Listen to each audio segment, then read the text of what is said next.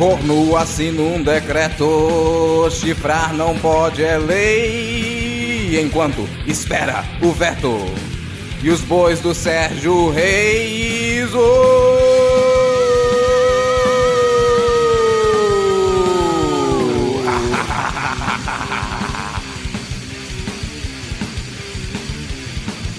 E com o Lírio Pacheco segue o Enrolation. Uji, barra, ameba. Ou vai dar pau Federation? No, Bosonation, Chilication, Conspiration. Cai, verme lorota, rambo do esgoto. Macho da vaca! Xandão is the law, the law is the Xandão, Xandão the law is Xandão.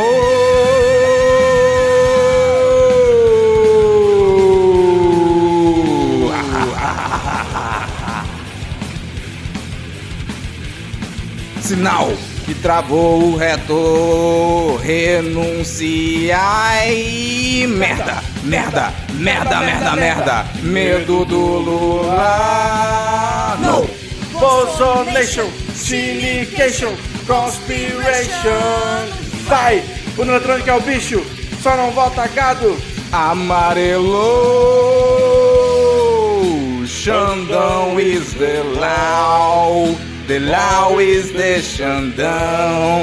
Xandão, the law is. Oh, oh, oh, oh,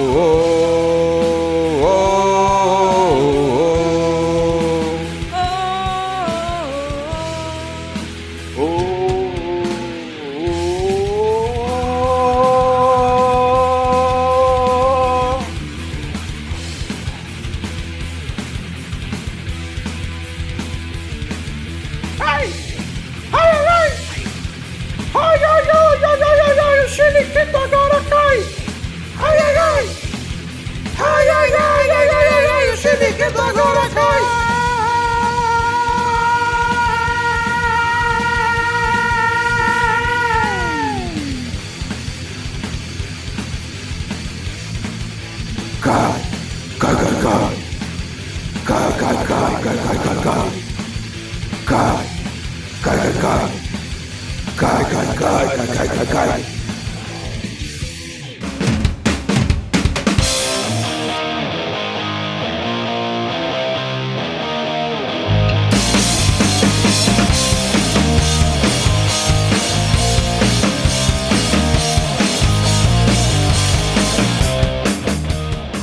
cidadão e cidadã, tudo bem? Eu sou Vitor Souza, falando diretamente da terra onde Fabrício Queiroz é aclamado em manifestação bolsonarista e está começando mais uma transmissão ao vivo do Midcast Política. Estamos aqui hoje no canal do Não Pode Tocar, eu não sei pra onde eu olho, só olho pra TV onde tá, vendo todo mundo ou pra câmera, né? Estamos aqui para repercutir as manifestações de 7 de setembro ocorridas hoje, aqui no dia da nossa gravação, e também aí um boa noite, bom dia e boa tarde para quem está ouvindo a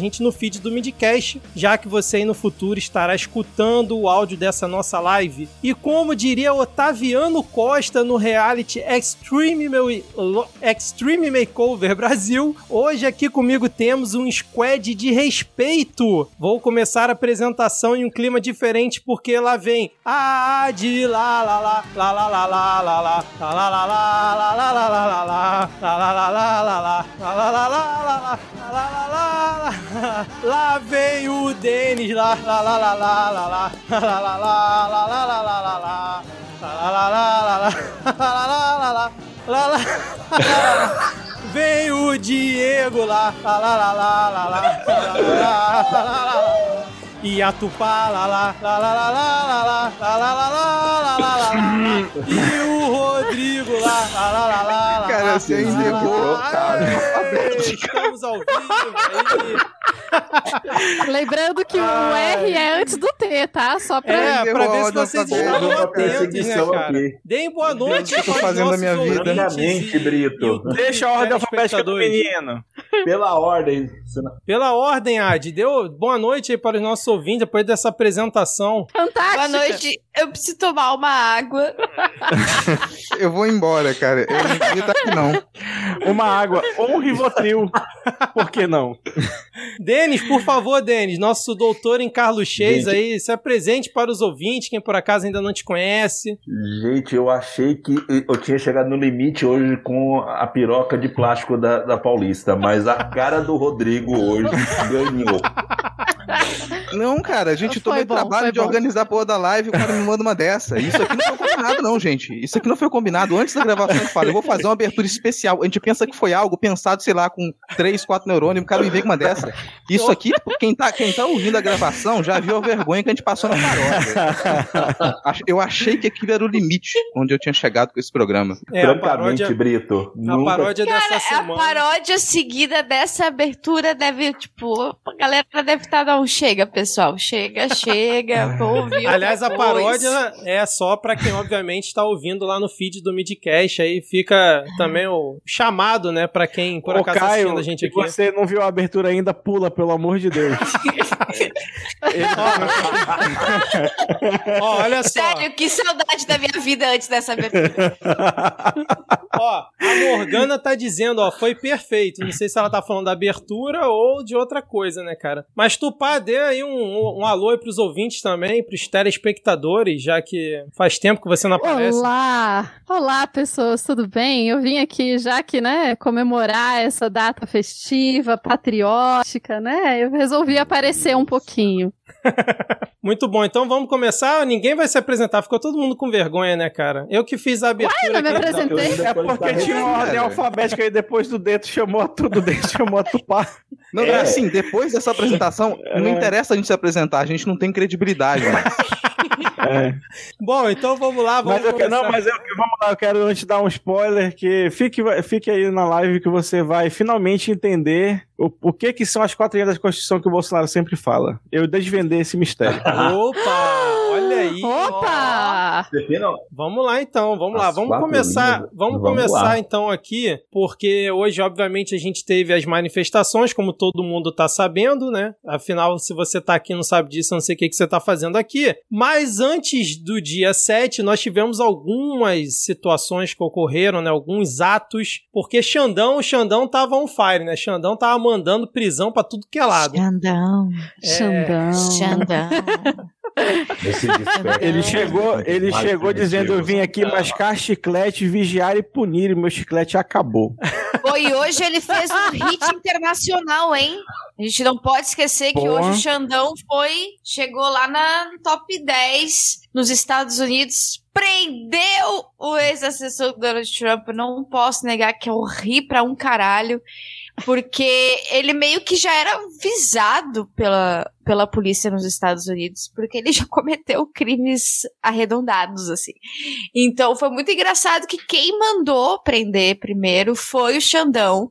Então aqui ficam meus parabéns, Xandão. Você conseguiu o que o FBI não conseguiu, cara. Você é foda. Você é foda. É, mas já tem Bolsonaro Vocês dizendo... sabem que vocês vão, ser- vão lembrar disso um dia, quando ele começar a fazer isso com a gente, né? É, eu queria falar, o, o, a, o, o- a que ponto chegamos que a gente tem que achar Xandão uma coisa decente, né? Assim, Mas minha Mas tudo bem gente, que vocês esse querem ano- pensar no futuro? Vocês querem pensar no futuro? Nem tem futuro. É porque assim, hoje. a gente já tá no estado de exceção, vivendo um, um regime de vigilância policial, só que era só contra a gente.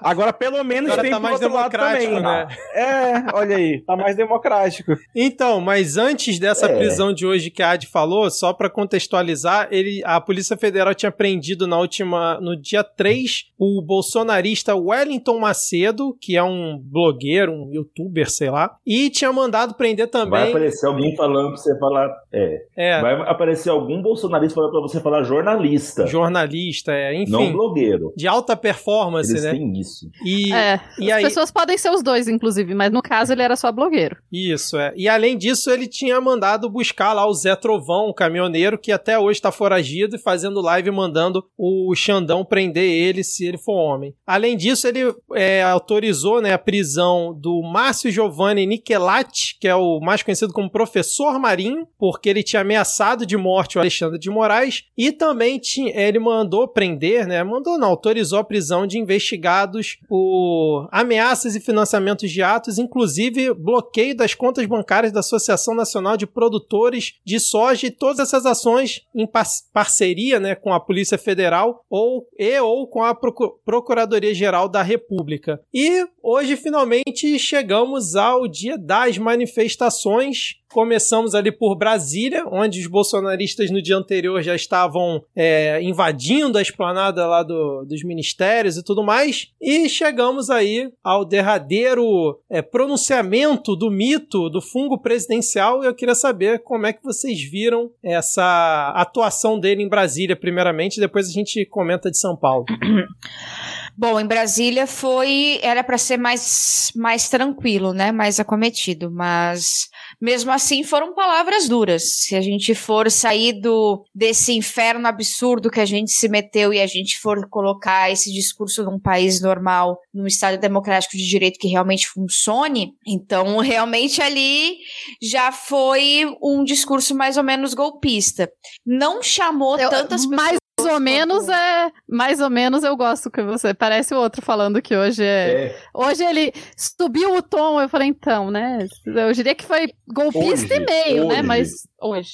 Pois é, hoje mas é ele que. subiu. Ele, mas é um- ele foi- não é golpista, né? não foi tão golpista quanto os próprios bolsonaristas esperavam. Isso a gente precisa a gente precisa também destacar que foi mais do que do que deveria e menos do que os bolsonaristas esperavam. Eles já esperavam que ali fosse decretado, sei lá, uma GLO, que era o que estava passando pelos pelo WhatsApp bolsonarista, né, que não não aconteceu. Então, de certa forma, frustrou, frustrou muita gente, porque eles tentaram sim invadir Congresso, tentaram invadir Itamaraty, tentaram invadir o STF. Eles tentaram se, se digamos assim, ah, se inflar, sabe? Al- alguns começaram a falar sobre isso, até alguns caminhões chegaram a acelerar em direção ao STF, mas como não tiveram um apoio da grande, da grande população que estava ali, e realmente não era uma população muito muito significativa quanto, quanto se esperava, assim.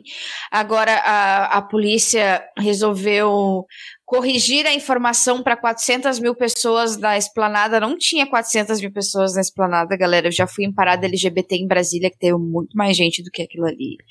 Mas. Ma- Ainda assim, eu vi muita gente comentando na internet que, ah, era muito pouca gente, olha as fotos, tal, gente. Quem não conhece a esplanada, encher a esplanada é uma parada que, tipo, semi-impossível. Eu acho que só na primeira posse do Lula que eu vi a esplanada efetivamente cheia, assim. Então, ainda assim, eu vi alguns cálculos desse pessoal que calcula com as internet, sabe? E eles disseram em torno de 75 mil pessoas, o que eu ainda acho um número bem considerável, assim, de seres humanos, né? Mas eu acho que se É, a você for pensar foi na quantidade pra de não ser enchida, né? A Exatamente. esplanada foi feita para não ser enchida. É- é- ela é feita isso, né? É, é impossível. É a primeira vez As que isso vezes. funcionou no, pro nosso lado, que normalmente isso é o grande desespero, né? Sim, sim. Aí e tem uma coisa que eu tava olhando e eu tava pensando assim: olha, foi menos do que eu esperava, foi, mas foi muito mais do que eu queria. É, um Sim. é mais ou menos a minha sensação. Isso, exatamente. Eu, porque eu acho que se 10 já seria algo muito, muito mais do que eu ruim, queria, cara. né? A gente se prepara pra É. algo muito ruim, a gente já tava imaginando que, que realmente ia lotar muito mais e que a gente ia ter um golpe efetivo, assim. Sim. Ia ser só no dia de hoje. Então acho que as nossas expectativas talvez estivessem mais altas até do que o planejamento deles. E inflar os números antes, dizer que ia ter mais, já era esperado. É isso que eles fazem sempre. Falaram e depois 500 também mil, vão né? inflar. É, isso já é, já é o esperado.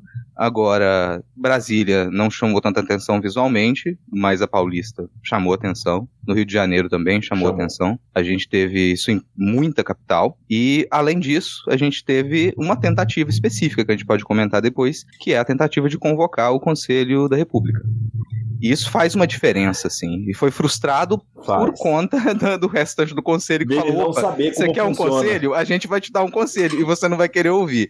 Só por isso. Mas ali isso já é significativo. Aí tem, tinha gente dizendo, opa, aqui você tem só um ato de campanha e não é uma, uma tentativa de fechar o golpe agora. Ou, do outro lado, você dizia, não, isso vai ser uma tentativa de golpe e foi frustrado, então flopou. Dá pra ser as duas coisas, gente. Dá pra ser uma tentativa e dependendo do que acontecesse, dependendo de como fosse essa convocatória do Conselho da República, a gente efetivaria o fechamento do STF. Como não foi isso, o ato de campanha já era. Já era um pressuposto para ato de campanha. E como ato de campanha, ainda funcionou razoavelmente bem. Então eu tenho ali os, os dois pés atrás com essa coisa do flopou. Não sei se flopou tanto. Com as nossas expectativas já no fundo do poço, com o nosso desespero total de que vai ter o 7 de setembro e ponto, é tanque na rua jogando fumaça na nossa garganta, aí isso aí não aconteceu de imediato. Só que a coisa escalou e só de você tentar chamar o Conselho da República, que é uma coisa que só foi feita em 2018, uma coisa que desde 1990 só foi feita em 2018, e isso pra mim diz muita coisa. Dá pra gente se perguntar quais vão ser os próximos passos aqui. A campanha ela continua.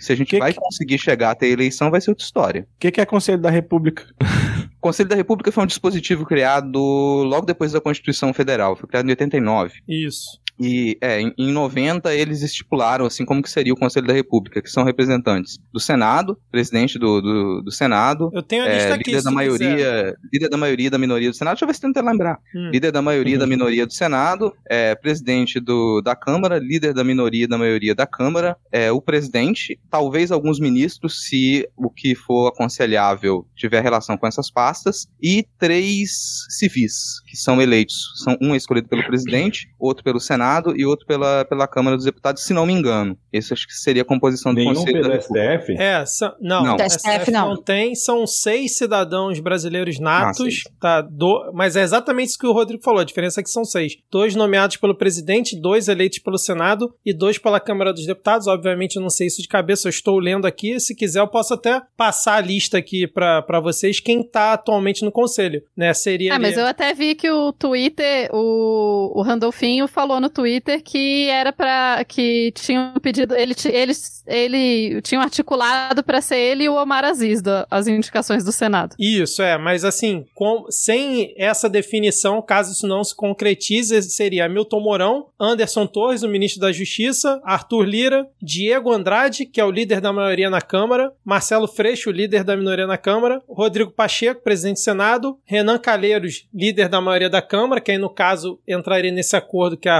Tupá falou, e o Jean Paul Prats, que é o líder da minoria. Além disso, tem Augusto Heleno, indica- nomeado pelo fungo presidencial, Paulo Scaff, que também foi nomeado pelo fungo presidencial, Cid Marconi, Nossa. que é membro titular desembargador federal do TRF5, foi eleito pelo Senado Federal, Tibério de Melo Cavalcante, membro titular advogado eleito pelo Senado, Eugênio Aragão, ex-ministro da Justiça eleito pela Câmara, José Carlos Aleluia, deputado federal eleito pela Câmara, e aí tem os suplentes, que é Francisco Queiroz Caputo Neto, que é ex-presidente da OAB, Marcelo de Almeida Ferrer, olha aí, Yad. Teu- teu Olha Yad. Olha, família Ferreira aí, ó. Caralho, ó o milagre. Ó a família Isso nunca Ferrer. acontece, cara. Capitão Augusto e Marcelo Machado são os, no- os suplentes. né? É, e aí quais as funções do Conselho da República? O Conselho da República ele é chamado, como o nome diz, para aconselhar o presidente. O presidente precisa seguir o conselho? Não. E em situações como é, eminência de uma crise muito grande, segurança nacional, alguma grande emergência. Nessa situação, uma instabilidade Pandemia! grande, como a pandemia. É, então, se você deveria tiver- ter sido tem ações que elas, do, do presidente, que elas não estão de acordo com o que a gente necessitava, o Conselho da República poderia ser chamado. Nesse caso, quem estava convocando o Conselho da República é o próprio presidente. E a expectativa dele é que as manifestações são gigantescas, eu vou levar essas fotos aqui do que está acontecendo, pedido para o fechamento do STF para o Conselho da República, e vocês vão ser obrigados a ouvir a voz do povo, a voz da nação. Só que os conselheiros se manifestaram de antemão falando: opa, vai chamar? Beleza. Ou eu não vou comparecer, ou eu vou comparecer e te dar o conselho de que você deve renunciar. Essa É um conselho ótimo pra te dar. É, É um conselho. E assim, é, um cons- é até Quem bom porque o Bolsonaro reclama, né? Que, ah, é que não tem o segundo de paz. Isso que o, que o Rodrigo falou. Amiga, se, for- se preserva, né? isso que o Rodrigo falou da foto é literalmente levar a foto. Porque ele falou no- nos dois discursos que ele só precisava da foto. Ele falou várias vezes em- no cercadinho também que ele precisava da foto. Então, o que, que foi aquilo ali? O que, que foi o que a gente viu hoje? Não foi o golpe explicitamente como a gente imaginava que iria ser, tanques na rua, matando todos os comunistas e deu, acabou. É o início da ruptura, tá? É o início da ruptura. Ele faz um discurso muito forte, ele tenta chamar o, o conselho, ele não consegue chamar o conselho, mas ele tenta, e a partir disso começa um burburinho entre ministros que ele vai fazer uma portaria para impedir que o. para aconselhar, na verdade, entre muitas aspas, a Polícia Federal a não cumprir medidas judiciais do STF que sejam consideradas ilegais. E querendo aumentar essa portaria também para abranger as Forças Armadas. Então, o que, que a gente vai ver a partir de agora? Acredito que a gente vai ver um ataque sistemático, quase que legalista, às instituições, sem parar. Porque o Bolsonaro agora não, não tem. Ele já passou do ponto de não retorno há muito tempo. Ele não tem outro caminho a, a seguir se não se radicalizar cada vez mais. Eu acho que é isso que ele vai seguir fazendo a partir de agora. Não deu o povo que ele queria que, que desse, mas deu a foto que ele pode distorcer para dar. Eu só não sei até que ponto isso levaria. Isso daria certo. Porque, sinceramente. Ah, o mercado já tem trabalhado com a hipótese de que sai mais caro Bolsonaro na presidência do que fora da presidência. Então sairia muito mais barato você fazer o impeachment do Bolsonaro agora do que arcar com as consequências do, da- das tentativas sistemáticas de golpe e do caos político que ele, que ele almeja todos os dias, desde que ele acorda até a hora dele dormir, e ele sofre de insônia crônica, então ele não dorme com frequência, ou seja, caos. Então eu acredito que o que o Bolsonaro fez hoje foi um grande tiro no pé. Mas essa é a minha visão. Eu acho que a partir de agora, com essa portaria, talvez ele também dê um tiro no saco dele. É, eu acho que assim, é, podemos torcer. que se acertar, né? Eu acho que o negócio que a gente fica meio cansado é isso de agora é o golpe, não é o golpe, agora é o golpe, não é o golpe. Ou negócio cansativo na vida, essa coisa de é, é tipo, tem que fugir hoje ou dá pra esperar mais uma semana, mas aí talvez tenha um golpe que não é golpe. E essa insegurança, né, que eu acho surreal, assim, do tipo. É... Assim, uma anedota muito pequena, assim, mas o estúdio de polidense que eu faço aula, e eu faço aula online, eu não vou lá. Mas é porque eu acho muito, assim, eles tinham pre- preparado aulas especiais para esse fim de semana, para essa, para hoje, e eles cancelaram por causa da insegurança de se andar na cidade, porque desde ontem à noite estava complicado andar na cidade, tipo, não é de boas, por mais que tenha ido pouca gente para esplanada ou pouca gente comparado com que talvez a gente, eu acho muito difícil pensar que só flopou assim, porque a a experiência de viver numa cidade, de estar numa cidade e, e saber que, tipo, tá inseguro andar por aí é muito surreal, assim. Não é. Aí talvez outras pessoas de Brasília digam, não, mas tá tranquilo tal. Pois é, mas você vai arriscar, né? Você, qual, qual o tranquilo que. Né, enfim. Não, e próximo. Sendo a- Brasília uma cidade relativamente segura, né? Porque Brasília, principalmente no plano piloto ali, você consegue andar à noite muito tranquilamente. Eu acho que é a única cidade que você consegue do Brasil que você consegue andar à noite. Amiga, perto do- das outras cidades é tranquilo. Ah, sei não. Brasília é bem tranquilo. Leandro Ferreira dá. Leandro Ferreira você consegue andar à noite tranquilamente. Eu fiquei aqui um pouco Perto das outras capitais, talvez. É, a Tupá falando, ah, porque você tem medo de sair da sua casa na sua própria cidade. Eu falei, bom, tem lugar. Não, mas é Tipo, porque é um medo específico, não é o medo de Não, tô assalto ligado, ou medo tô de morte. É o medo Sim, de sim. morte por bolsonarista, que é um tipo específico É. de morte ou de apanhar, ou de. Enfim. Não, Mas e assim, Nossa, que- que terrível, né? Chegar lá em cima e falar, São Pedro, como é que você morreu, meu filho? Então, eu fui morto por um bolsonarista. ah, foi Não, Covid. não, eu, eu não, quero- você não vai precisar Covid. nem contar, já vai, já vai chegar lá sendo zoado, cara. É, eu acho Vai que essa É. coisa de. Né, quando eu falo da insegurança, não é. Eu sei plenamente bem que a insegurança em qualquer outra. qualquer cidade, inclusive em Brasília, né? Tô no Rio. Eu sei que sair de casa sempre é tenso, não é esse o ponto. O ponto é, é um tipo de ameaça novo adicionado, né? Não é o. Não é, as ameaças de sempre a gente já tá contando. Assim. Não, e não foi do tamanho que a gente imaginava, mas foram perto de 100 mil pessoas reunidas na esplanada. É muita gente, né, cara? Não foram os Não, 500 eu acho- mil que eles é- estavam querendo, mas é muita gente. É, É, muito dinheiro, coisa- cara. muito dinheiro Pô, não, isso aí.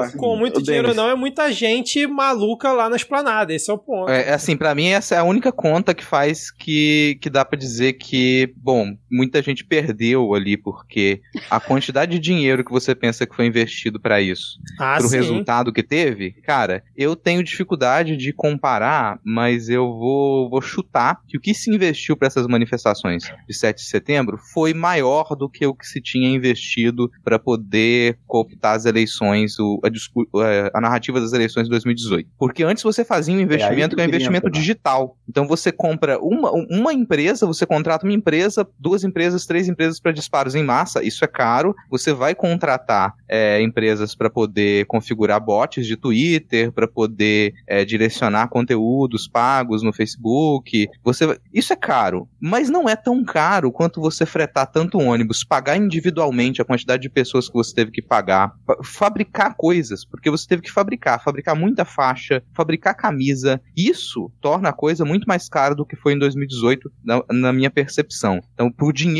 que provavelmente foi investido nisso, o resultado fez com que esses empresários eles perdessem uma grana bruta. Isso é bom. É Denis. aí que entra a minha pergunta. É, quem pagou, quem fabricou o pato da Fiesp, teve retorno do investimento dele. Ponto final. Quem pagou aquela piroca da Paulista e quem fretou esses ônibus todos, eu acho que agora à noite tá bebendo o uísque dele meio bravo com o Bolsonaro. Falou: olha, não foi para isso que eu investi esse dinheiro. Mais importante até do que a foto, eu acho até mais importante por um, um certo aspecto até do que o gráfico que a Febraban, que a Fiesp vai olhar, por aí vai, é essa sensação que o Rodrigo acabou de falar de dinheiro perdido que o cara que financiou vai ter. Din- é comércio, e isso é um comércio, trata-se de credibilidade e retorno. Esses caras pagaram isso tudo agora, concordo com a AD. Eles, quis, eles não queriam dar o 31 de março, 1 de abril hoje. Eles queriam fazer aquela marcha pela família, um mês antes, mais ou menos, do golpe. Era isso que eles queriam. Eles queriam aquela foto, aquela coisa. Olha, gente, é por isso Bom, que eu vou a, a fazer parte da isso aqui. piroca gigante acho que combinou aí com a família, né? Com a macho. Eu só vou, dar, É. só vou dar um parêntese. Isso é o que o Bolsonaro queria. O que os bolsonaristas, o- os militantes que estavam lá queriam, era um 6 de janeiro, Washington DC. Era isso Era. que eles queriam. Sim. Era isso que eles queriam que refazer isso. Era refazer o Capitólio de uma com um outro Com chifre final. Com chifre e tudo. Com Exatamente. chifre, forças armadas. É, é com chifre e tanque. Tanque, fumaça entrando no STF, o, o, o Xandão empalado em cima de um, de um daqueles camburões lá. Era isso que eles queriam. Eu gosto E muito da assim- ideia de entrar no STF e invadir essas coisas no dia que não tem ninguém lá. Parabéns, gente. Excelente planejamento. E assim, eu fico pensando, porque a Associação dos Produtores de Soja, não sei da onde, tá, foi bloqueado. Mas é, é gente, assim, dentro de quem tem dinheiro é gente pequena. Assim, de quem é bilionário no Brasil, não, não são eles, sabe? É uma galera que, de alguma forma, tinha paixões nesse investimento. É, Não era gente, não era tipo o pato da Fiesp que o cara só queria, literalmente, sei lá, passar uma reforma trabalhista e, e aí escravizar mais milhões de pessoas para aumentar o lucro dele. Era gente em alguma. É só, né? Apenas. Só. Era gente que tinha, tipo, algum, algum interesse de fato, né? Que, que tava inflamado por essa, por essa paixão em alguma, em alguma capacidade, e por isso dói tanto, né? ne- No bolso dessa galera, que já é uma galera que é, obviamente, muito mais rica do que devia ser, mas não é tão bilionária. E aí você pega 75 mil pessoas a 100 reais por cabeça, né? A indústria alimentícia de Brasília hoje está bombando, né? Que era 100 reais para alimentação, né? Imagina que a galera não gastou aí. Eu queria ter montado uma empresa de quentinha em Brasília essa semana que eu ia estar. Mas Só- a- acho só- é um pouco Pensei isso, até em assim. vender Hoje- fralda geriátrica hoje. Rapidinho aqui, É, ah, só, um, só um adendo aqui que o pessoal tá falando no Twitter que a piroca da Paulista foi trollagem de galera infiltrada pra zoar o ato bolsonarista. Ah, Claro. É. Mas se foi trollagem de ato infiltrado, gente, não divulga, deixa que seja como eles. Mas eu queria até comentar aqui Exato. em cima do que o, o Diego e o Denis falaram, que o, o Julian ele até comentou num. Não vou, res- vou procurar o comentário dele aqui, não.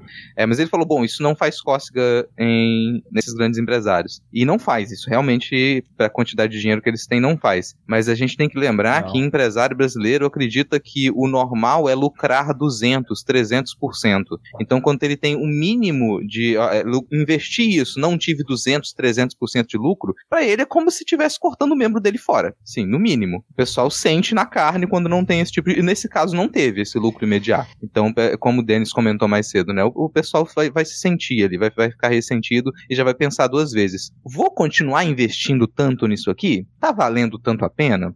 O Aécio Thiago Alves aqui no, no chat trouxe uma pergunta importante aí. Ele sai mais fragi- fragilizado depois de hoje? Com certeza. Sai. Com certeza. E Sai. aí vem com a notícia que eu vou dar agora. PSD do Gilberto Kassab, o grande oráculo de Brasília, aquele que dependendo pra onde vai, é certo que vai. Os, os olhos Ele- do, do Meshap da terceira via, não é isso? Que a gente falou no último episódio. Exato. Nossa. Isso mesmo, isso mesmo. Ah, o PSD criou uma comissão de acompanhamento do impeachment. O Gilberto Kassab falou agora na CNN que o dia de hoje muda a posição do partido. Então a gente tem aí já PSD, PSDB novo. Então ah, ele sai Essa grande potência política dessa nova geração, novo. Não, mas Se realmente. o- diferente, a Bicho. é moderna? Não, Se não, o vou falar uma coisa, a Adi tá de certa. lado. Não, mas Cara, acho que o novo ele já meio que tava como apoiando. residente Ó. da cidade. Não, o, Vou o falar como residente da cidade. O Kassab não larga um galho sem ter certeza absoluta que tá seguro no outro. O Kassab não faz isso. Eu pensei que você ia falar que ele não larga um galho enquanto tiver uma jabuticaba estragada pra ele chupar. O Kassab Não, já também, tinha falado. Também. Já- o também. Kassab já tinha falado para as meninas da Globo News que dependendo do dia de hoje, eles iriam mudar. Ele já tinha dito que, que já estava cansando, que já estava cansando, que tinha avisado o presidente que estavam cansando. Então, tipo assim, ahn, a, a movimentação de Jair Bolsonaro foi consciente de que boa parte da base dele ia, se ia debandar. Então, é óbvio, pra mim, na minha cabeça, que Jair Bolsonaro nem conta com a eleição de 22 mais. Ele não conta que a eleição vá acontecer. Ele já conta com a possibilidade dele boicotar a eleição, a eleição não acontecer e ele tentar dar um golpe assim legítimo mesmo de estar ah, fora do mandato sendo um presidente. É nesse, nesse estilo que eu quero dizer, assim. Ele, ele acha isso mesmo. Ele jogou isso, eu concordo com tudo de que ele jogou para ser um momento é, barra eleitoreiro, barra demonstração de força. Concordo com o que a Adi falou, mas eu sempre penso o seguinte: o Bolsonaro é um sujeito que ele não tem noção da realidade. Isso a gente vê todo dia. Ele não tem noção da realidade. Ele acha que ele tem apoio completo da, das Forças Armadas, ele acha que ele tem apoio completo do agro, ele acha que aquela base que a gente chama de ideológica, mas não tem nada de ideológica, porque todos eles são a base translocada mesmo, né, religiosa, por aí vai. Ele acha que isso aí tudo vai garantir. Mas a verdade é que os militares eu não vi muito empenho deles. Por exemplo, o tal do Braga Neto, além de não ir na CPI, ele não foi para Paulista hoje. É, mas ele né? tava no helicóptero Ele já lá em percebeu. Brasília, né? Mas ele tava no helicóptero em Brasília. Mas- mas é que- porque aí não dá pra fugir também, né? Tava. É, não dá pra ele falar que não dava pra manifestação de Brasília, né, Vitor? Porque fica meio Sim, feio, né? sim, ah, fui sim. levar meu cachorro no Kumon. Não vai rolar, E aí tem, Agora. e aí tem, né? Tem duas coisas que eu acho importante a gente prestar atenção agora, né? Que se a gente con- Perdão, concorda que ele saiu fragilizado, o bicho acuado é muito mais perigoso, né? Então, a partir de agora, ele tá meio que indo para um tudo ou nada. E eu não sei dizer exa- exatamente aí, não, não, não consigo prever o que, que vai ser esse tudo ou nada. né? Se ele vai continuar agitando as bases nas, nas PMs, como a gente tem falado, e como qual, qual, qual é a, assim, pensando se tem, né? Qual a estratégia dele para os próximos passos? O que vocês acharam da atuação da PM hoje? Cara, isso foi um detalhe até que vale comentar, pelo menos no caso de Brasília, porque é, são, são detalhes, mas eu considero significativo você pensar que, que a polícia jogou bomba de gás no meio da manifestação dos bolsonaristas e escoltou a manifestação contrária para não sofrer é, nenhum tipo de agressão física. Isso não aconteceu só em Brasília, a gente teve algumas cenas similares também em São Paulo, da, da PM escoltando manifestantes contra para não ter esse conflito. Em parte era para evitar que você transformasse aquela manifestação que era para ser uma espécie de marcha da família em algo mais violento, mas isso também para mim demonstra ali uma, olha, o pessoal tá, tá com um pé atrás. Não é tanto assim de que, por quê? É, PM não pode até sair alguns saem fazendo coisas pela própria cabeça, mas normalmente eles recebem ordens. Então algum comandante da PM falou: "Taca a bomba de gás". Uhum. Isso é Taca significativo. É, É. sempre pode ter Exatamente. sido, sei lá, alguém falou sem querer que eram professores, e daí pode ter sido um engano, né? Assim, É. tipo. Mas teve bomba de É, gás, teve não, spray de o- pimenta. Mas eu acredito que seja exatamente um- uma consequência da invasão ao Capitólio no 7 de janeiro, no 6 de janeiro. Eu acredito piamente que seja isso, porque todo mundo imaginava, e olha só, o próprio Bolsonaro já tinha falado que o que aconteceu na invasão ao Capitólio poderia acontecer no Brasil.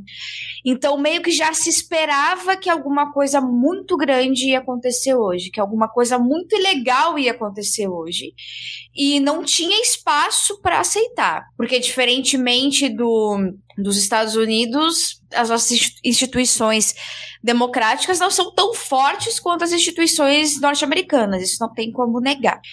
Então eu acho que isso também foi um, um reflexo disso. Se não tivesse acontecido a invasão ao Capitólio e a polícia do Capitólio tivesse cometido tantos erros, eu acho que talvez a gente teria a gente teria sucumbido hoje. Porque eu acho que foi um aprendizado, sim, daquilo ali. Era o que se esperava, se sabia o que ia acontecer, porque é, é- é o mesmo tipo de pensamento. Se sabia que eles iriam entrar ali, que eles iam quebrar, que eles iam tentar achar pessoa XYZ, porque eles sempre falaram quem era quem era as, os inimigos deles, os alvos deles, e o que eles gostariam de fazer com esses alvos.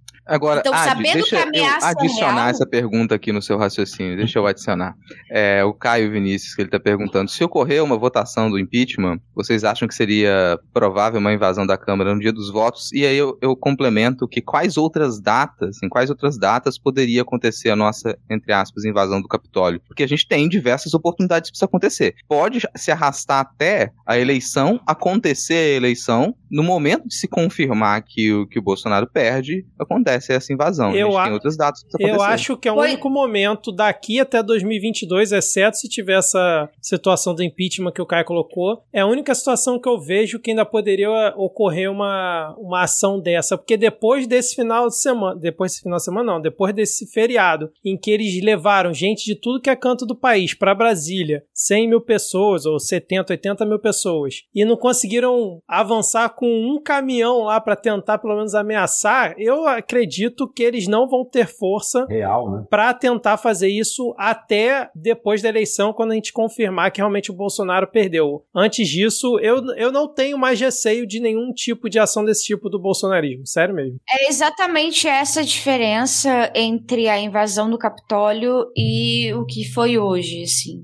A diferença principal é que o Bolsonaro ainda não perdeu as eleições. Ele ainda é presidente. Na época da invasão ao Capitólio, Donald Trump tinha perdido as eleições e era tipo assim a última cartada. Bolsonaro tá jogando a última cartada em setembro de 2021, mais de um ano antes, porque ele não tem mais condições de estar. Natuzaneri hoje foi no alvo. O governo Sim. Bolsonaro acabou. O governo Acabou. Bolsonaro acabou. E ele mesmo, ele mesmo decretou quando ia ser o final dele, porque a partir de agora ele não tem como governar. Ele tem aí 13 meses, mais de 13 meses, em que ele não sabe como, como lidar. Entendeu? Ele botou numa situação vai ter- que ele não vai fazer nada. é, exatamente. Mas É, ele jogou hoje, ele jogou hoje o país em até janeiro de 2023 nós vamos estar parados. O governo não vai fazer nada a não ser tentar se manter e tentar escapar da cadeia.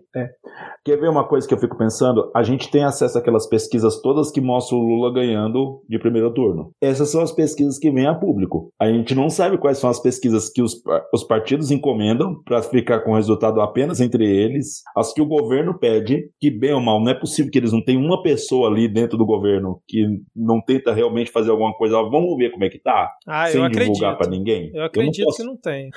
eu até acredito, mas aí que tá. Vitor. Eu acredito que são um bando de idiotas. Isso é claro. Mas, por exemplo, esses caras que levaram essa galera para Brasília, quem financiou, eles não iam colocar esse dinheiro todo sem alguma coisa, sem assim, pelo menos tatear a lama, sabe? Para ver em que brejo eles estão entrando. E eu acho que hoje eles tiveram o resultado cabal. Eu tava lembrando de, um, de uns dias atrás que saiu aquela pesquisa da XP, se eu não me engano, que os investidores ficaram bravos pra caramba. O dono da empresa ficou puto. É, aham. É, ele ficou. Então, eu acho que esses caras, eles são negacionistas também. Eles são muito negacionistas. Não, porque a gente tem que apoiar o presidente, porque vai fazer, o que vai acontecer. Pá. Chegou hoje e foi assim: ah, um monte de gente na rua. Teve. Mas não teve os tanques, não teve o Xandão empalado na frente do STF. Não teve, sei lá, o Rodrigo Maia tendo o cabelo raspado dele aqui em São Paulo, que agora é secretário aqui.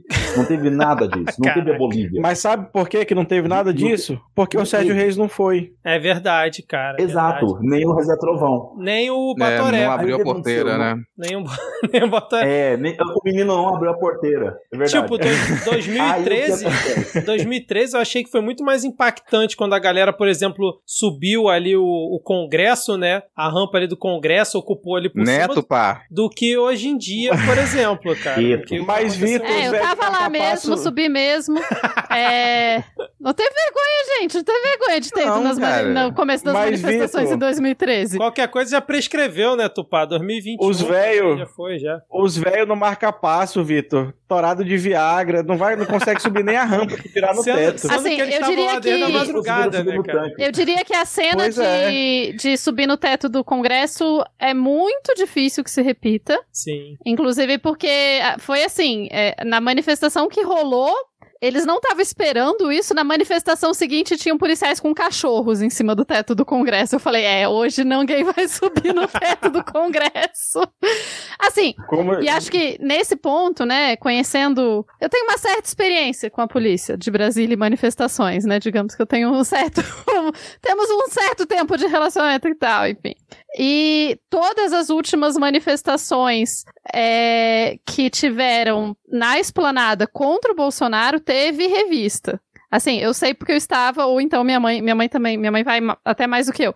Ah, teve revista e assim, a ponto de tirarem da minha mãe, a minha mãe tava com um cartazinho pequeno, com um pedacinho de bambu desse tamanho pra, tipo, segurar o cartaz dela e tiraram dela porque não podia entrar com nada, é, não podia chegar na esplanada com, com nenhuma madeira de bandeira, nenhum é, suporte de bandeira, nada, nada, nada. Eles tiram tudo revistam sua bolsa, revi- tipo, sério. E daí, é, a, por mais que a polícia, tipo, jogou ali a sprayzinha de pimenta, o negócio assim, mas é, nada além disso, assim, né? Tipo, a PM fez o mínimo do mínimo só para não dar uma merda muito maior, assim. E, Só, tipo, pra não, só pra não deixar passar em branco, né? É, e só pra exatamente. fingir que. Vai Já- que tava, né? Pra fingir que eles fizeram alguma coisa. já tava com porque... o spray ali na mão, né? Vamos gastar É, um pouquinho, né? Senão, Essa- senão depois já Ah, vem o Eduardo pra Bolsonaro falar né? que a PM tá inibida de trabalhar e não tá conseguindo trabalhar. É Isso. Cara, mas É o que eu vi de vídeo filmada, de... O que eu vi de vídeo bolsominion chamando o PM de comunista depois de tacar bala de borracha neles e bomba de gás foi muito Também bom, vi cara. chamarem, Cara, chamarem o, o governador de Ibanez Brasília. chamado- O Ibanês Mas foi chamado de comunista. Lembrando ele- que ele nem tava aqui, né? Ele fugiu. ia falar, ele O mesmo- correu, era Não. isso que eu ia falar. O Ah, mas Ibanês, essa ó, informação foi confirmada? Ele não tava em Brasília mesmo? meteu o pé, foi pro Piauí. Caramba, cara. E aí eu quero Ele saber onde tá a visa do Piauí que não deporta ele. Né? Será que o Dória ele não correu de São Paulo? Olha só. Olha aí. A gente vai ter que. Não, eu não, não, não aguento mais ter que falar que o Dória é uma pessoa sensata, gente. Não vamos fazer isso, por favor. É, vamos parar então. Não, não, eu vou te dizer. Tá, então vamos, vamos piorar, Agora, vamos pensar um, um, negócio. um complemento aqui dar graças a Deus que os, os fascistas que ganharam as eleições são os fascistas burros. Porque imagina se fosse um Dória da vida. A gente tava fudido. Porque não tem, sinceramente, assim, a, a força contrária é mai, só é maior porque eles são burros. É simples. Então, complementando até o raciocínio que o, que o. Denis estava não, fazendo só aqui. assim, Adi. Ah, Não, eu ia falar que. o, A- o Adi. Ah, fala. Desculpa, cortou. Não, é. Você tá, tá meio atrasado, tá meio delay aí. Ou eu tô. Mas enfim. É, mas eu queria falar que o Denis estava comentando sobre esse pessoal, que os empresários e os, os seguidores do Bolsonaro eles estão dentro da bolha deles. A rede de comunicação bolsonarista, como a gente sempre repete, ela continua a existir, ela tá ali. Esses grupos eles continuam gigantescos e depende muito de como, o que, que vai acontecer dentro desses grupos agora, porque ela vai ser mantida, isso não vai se desfazer só porque as manifestações, entre aspas, floparam. Se dentro desses grupos você começa a ter cisão, o pessoal começa a entrar em desacordo com a defesa dos PMs, e aí os empresários começam a entrar em desacordo com as lideranças do grupo, as lideranças de grupo começam a entrar em desacordo com o modo como eles se comunicam com a base nos grupos. Isso sim pode desestruturar por completo qualquer, é, até base institucional que o Bolsonaro tenha. Tem apoio dentro da PM? Tem. Tem apoio dentro das Forças Armadas? Tem. Tem apoio dentro dos empresários? Tem. Só que se você começa a rachar isso no sistema de comunicação deles, aí a coisa fudeu, os dois lados. E, e essa, isso para mim é uma das coisas que a gente tem que prestar atenção. Porque quem não acompanha esses grupos, às vezes fica até, quando sabe o que, que se discute ali, fica, nossa, senhor, é disso que estão falando. A Bolso Regrets fez um streaming de áudios de grupo bolsonarista divertidíssimo. Que aí você entendia que o que estava chamando para as manifestações era. É, já tinha o, o, o roteiro escrito para convencer, que era: você tem tropas da, da Rússia e da China já na fronteira, nas fronteiras brasileiras para invadir. E logo depois do 7 de setembro, o Bolsonaro vai decretar GLO em São Paulo, GLO na Bahia e GLO no Rio. Vão ser as primeiras, e os governadores desses estados vão ser presos e vão ser mandados para campos de concentração na Terra del Fuego. Depois de mandar esse pessoal para Terra del Fuego, aí sim você vai começar um golpe efetivo, porque você vai fechar o Congresso, destituir todos os cargos de liderança dos ministros, trocar todos, todos os ministros e o golpe vai se efetivar. E isso é uma crença generalizada. A gente escuta esse tipo de narrativa e acha, nossa, cara, tá, Você, eu tô ouvindo Rodrigo, uma piada, mas não é. Enquanto crítico de ficção, o que, que você acha desse roteiro? Olha, a- as ideias centrais, elas são bem pobres. Agora, dependendo do que você consegue fazer pra dramatizar, como é que você compõe essa cena, se tem uns infiltrados com pinto de com pinto verde e amarelo gigante, tem alguém vestindo chifre, é, já, já começa a ficar mais interessante. É, Mas eu acho que Eu tô muito Agora, curioso pra como saber se vai mãe, funcionar. Como Só um- mãe, eu só um peço, breaking por favor, jovens, prestem atenção nas drogas que vocês vão usar, porque esses velhos de hoje eram jovens um dia e provavelmente usaram drogas ali na década de 60 e 70 e não prestaram atenção da onde vieram e hoje em dia estão assim. Então prestem atenção antes de usar drogas. É, eu, Gente, eu vi, inclusive. Ah, É Breaking News. Suprema Corte Breaking do México. Breaking News. Suprema Corte do México declara inconstitucional a criminalização do aborto. eu vi isso mais cedo, muito bom. Acabei de ver. Mais um país que tem um pouquinho de noção. É um pequeno passo, mas. Mas só falando dessas narrativas bolsonaristas incríveis, maravilhosas, eu gostei também, eu vi umas no Twitter, uns prints, da galera falando: não, o meu sonho não, é porque o Trump vai vir. E daí ele vai subir junto com o Bolsonaro no palanque na Paulista. E deixa o caralho, velho, por que Ah. ele faria isso? Mas, tipo, Ai, meu Deus do Não, céu. eu, eu- uma pergunta pro Rodrigo. É, quando eles forem mandar os governadores para os campos de concentração da Terra del Fuego, quer dizer que o Brasil já anexou a Argentina. provavelmente. Não, é na cabeça Ah, desse tá. pessoal, aquele Não. é um local inabitado, é um local que não tem governo. Eles não entendem que isso faz parte de um outro país, não. Pra eles é simplesmente a ponta lá do Tá. continente e lá não existe nada, só gelo. E eles construíram uns campos de concentração lá. Quem? Não me interessa. Grandes forças ocultas que você não consegue perceber acompanhando a mídia hegemônica. Ai, ai. Bom, É mas ainda, mas, Ah, ainda tá. falando, É- mas ainda falando sobre o pronunciamento lá, o discurso do Bolsonaro, em Brasília ele não teve coragem de citar nenhum ministro diretamente, né? Ficou ali atacando o STF, judiciário e tal. Mas quando chegou em Deixa São Paulo, assim ficar.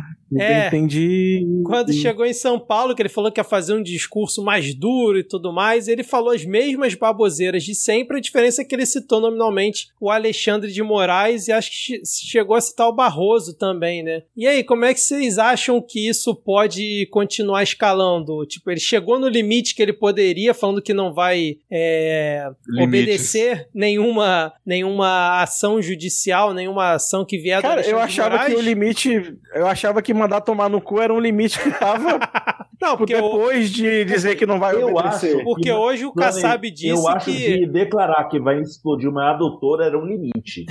Também. Não, porque a Adi até existe comentou limite, do, do Eu acho. Kassab hoje, né? E o Kassab hoje ele disse que foram muito duras e acima do tom as, a- É. a- a- as falas do Bolsonaro, né? Como se antes não tivesse sido. Mas ele ter atacado o Alexandre de Moraes dessa forma, vocês acham que assim, tem margem ainda pra ir algo além? Ou, tipo, ele esgotou até isso também? Chegou chegou no limite. Eu acho que tem ainda muito pra se ir e eu acho que ah, há uma diferença entre o que ele falou hoje e as outras vezes em que ele falou o que ele falou hoje. Ah, há uma diferença gigantesca. Porque antes, há uma. Cara, você falar ali no, no cercadinho, não é todo mundo que acompanha. O cercadinho é muito fechado desde que as, os veículos de comunicação resolveram boicotar o cercadinho. Ele só fala para os apoiadores dele ali, para aqueles canais bolsonaristas e tudo mais. Outra coisa muito diferente é ele fazer um grande evento que ele propagandeou, entendeu?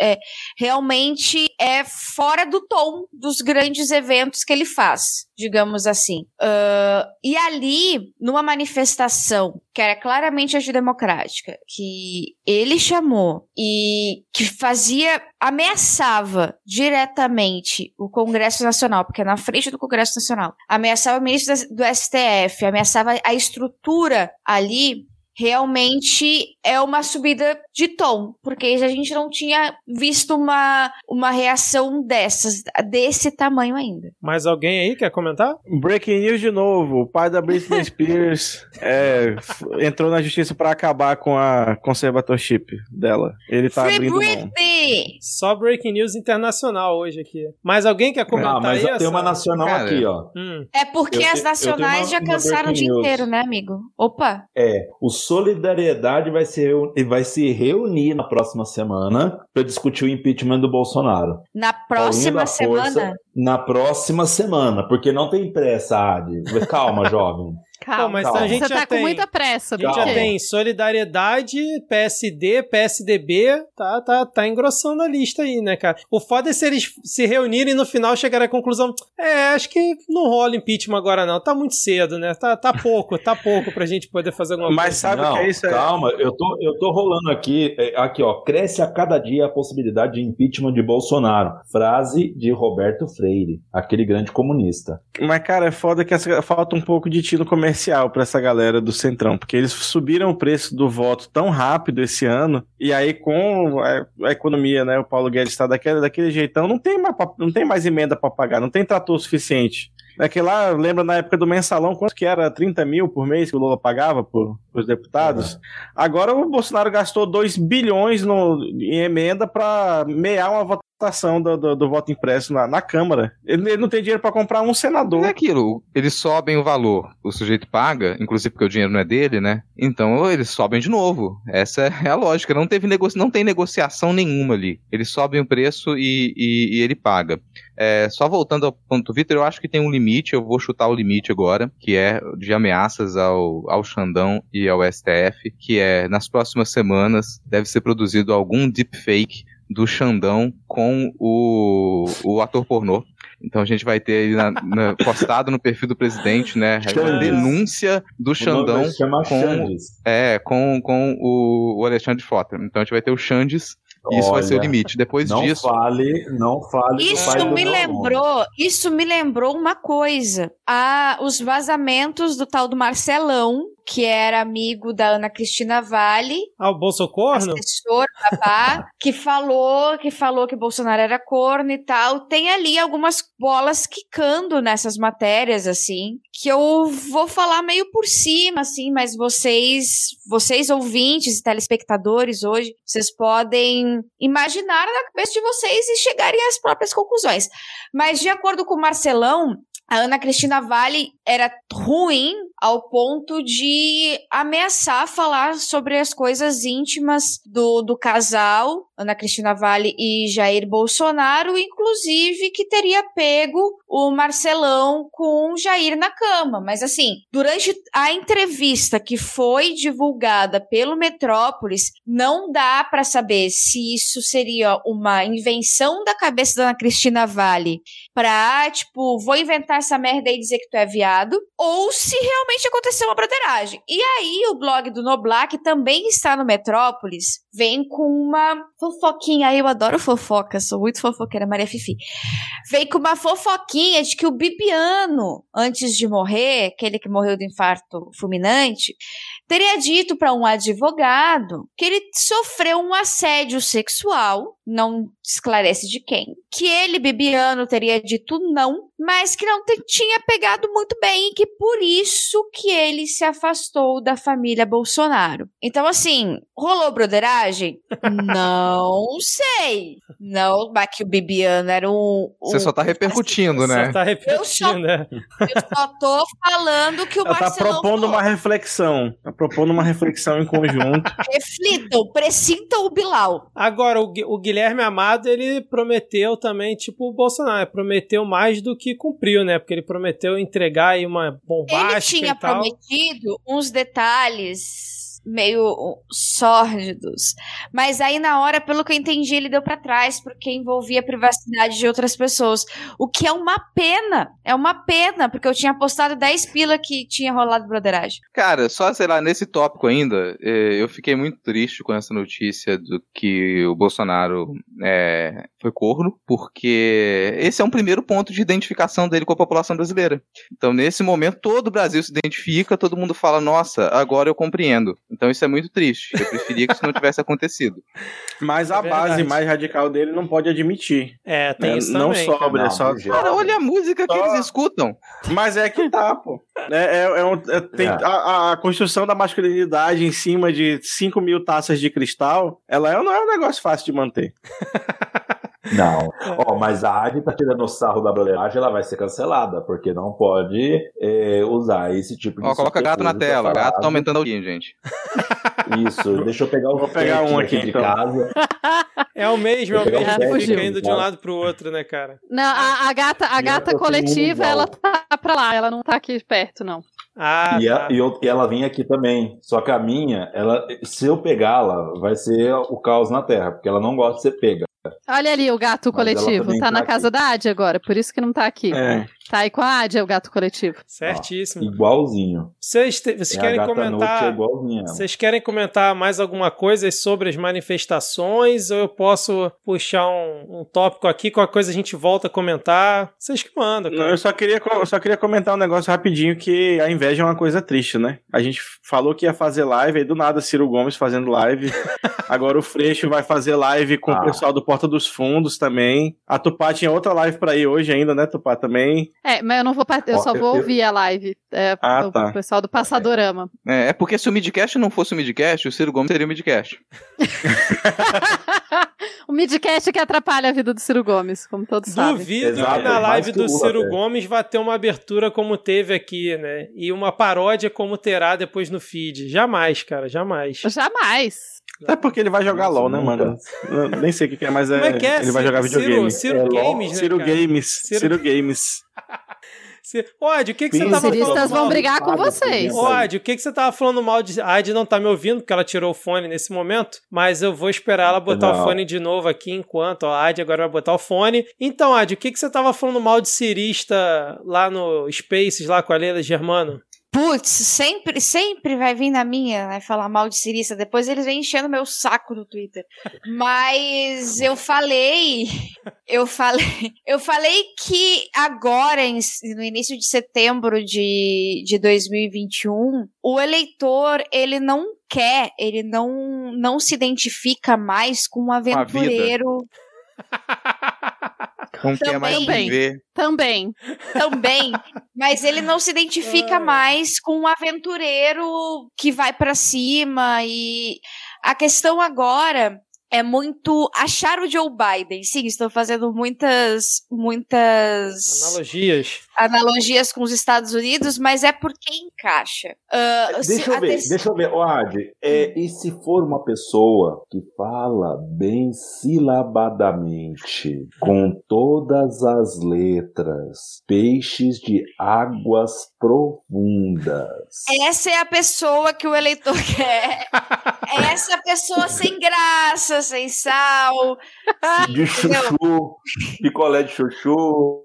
Mas falando, falando bem sério, assim, o, o eleitor, ele cansou. Ele está cansado. A última aventura com um nome desconhecido, uma pessoa extremamente combativa, deu muito errado. Deu muito errado. Então agora o eleitorado procura uma pessoa mais pacifista. Não uma pessoa de centro, uma pessoa que tenha uma forma mais pacifista de se portar. É por isso que quando no, nos Estados Unidos foi o Partido Democrata foi escolher quem ia combater Donald Trump, a esquerda norte-americana a esquerda raiz queria Bernie Sanders, que é uma pessoa muito mais combativa, muito mais socialista, muito mais à esquerda e com muito, uma língua muito mais afiada. O Partido Democrata escolheu o Joe Biden, é por isso que faz tanta analogia, a gente tem que escolher o Biden, o Biden, o Biden, porque é uma pessoa muito mais uh, pragmática e diplomática, que conseguiria falar um pouco melhor com todos os setores e conseguiria, de certa forma,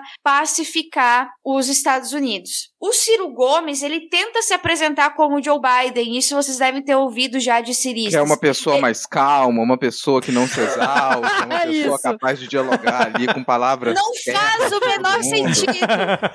Assim, honestamente, a gente teve um político com uma, um perfil Joe Biden aqui e ele não tá mais vivo, que era o Marco Maciel. Eu acho que quando eu tento pensar no cenário político brasileiro, talvez a única figura que eu consideraria, ah, isso aqui seria algo típico do Joe Biden era o Marco Maciel. Não tá mais entre nós. E o Pacheco? Não tem esse tipo de Pachecão coisa da massa? Cara, não, não tem. Porra. Alessandro Vieira? Por quê? O Biden, o Biden, ele ainda, o Biden tem um pouquinho mais de espírito que o Pacheco, sabe? O Biden ele é um pouquinho mais vivo Puta que o Pacheco. Que ele, ele, tem a capacidade de Por dialogar. incrível que pareça. Ele tem alma. O Biden já está morto há alguns, alguns anos já. Amaral. É, o que Cara, eu quero fazer uma denúncia. Tabata Amaral. Tabata Amaral. Eu quero fazer uma denúncia que eu tava pa passando aqui na, na live do Ciro Games e ele não jogou nenhum videogame ao longo de toda a live. Olha E eu só. acho isso uma puta falta de sacanagem, mas. Mas teve Tico Santa Cruz, Mandetta e Randolph. Olha aí, ó. Randolph. Ó, fica, é. fica o meu. Fica a coisa que eu acho que o Randolph tinha que vir falar com a gente no midcast. É verdade, Acho palha que ele ainda não veio. é verdade. Randolfo Rodrigues aqui é o seu lugar, cara. Pessoal, depois vai lá na live do Ciro, se ainda estiver rolando, e comenta lá pro Randolph. né? Acabou já. Ah, já acabou. E sem Já. jogar nenhum Pode ir no jogo. Twitter. Maravilha. É. Desistiu de competir. É, fa- falando em competição, sabe o que, que eu preparei aqui para vocês? O Oh, aclamado meu Deus. jogo dos tweets. Lá vem. Oh, Trouxe aqui o aclamado. Eu vou me calar. As pessoas estão por esta eu não aqui. esperava. Pe- Eu as não pe- esperava mesmo. As, pe- as pessoas Eu nem estão- sei o que é. As pessoas estão comentando aqui, ó, na live aqui, ó, jogo dos tweets, por favor, e tudo mais. Mentira, ah, não, gente. eu tô lendo aqui. É, tô lendo. Nossa.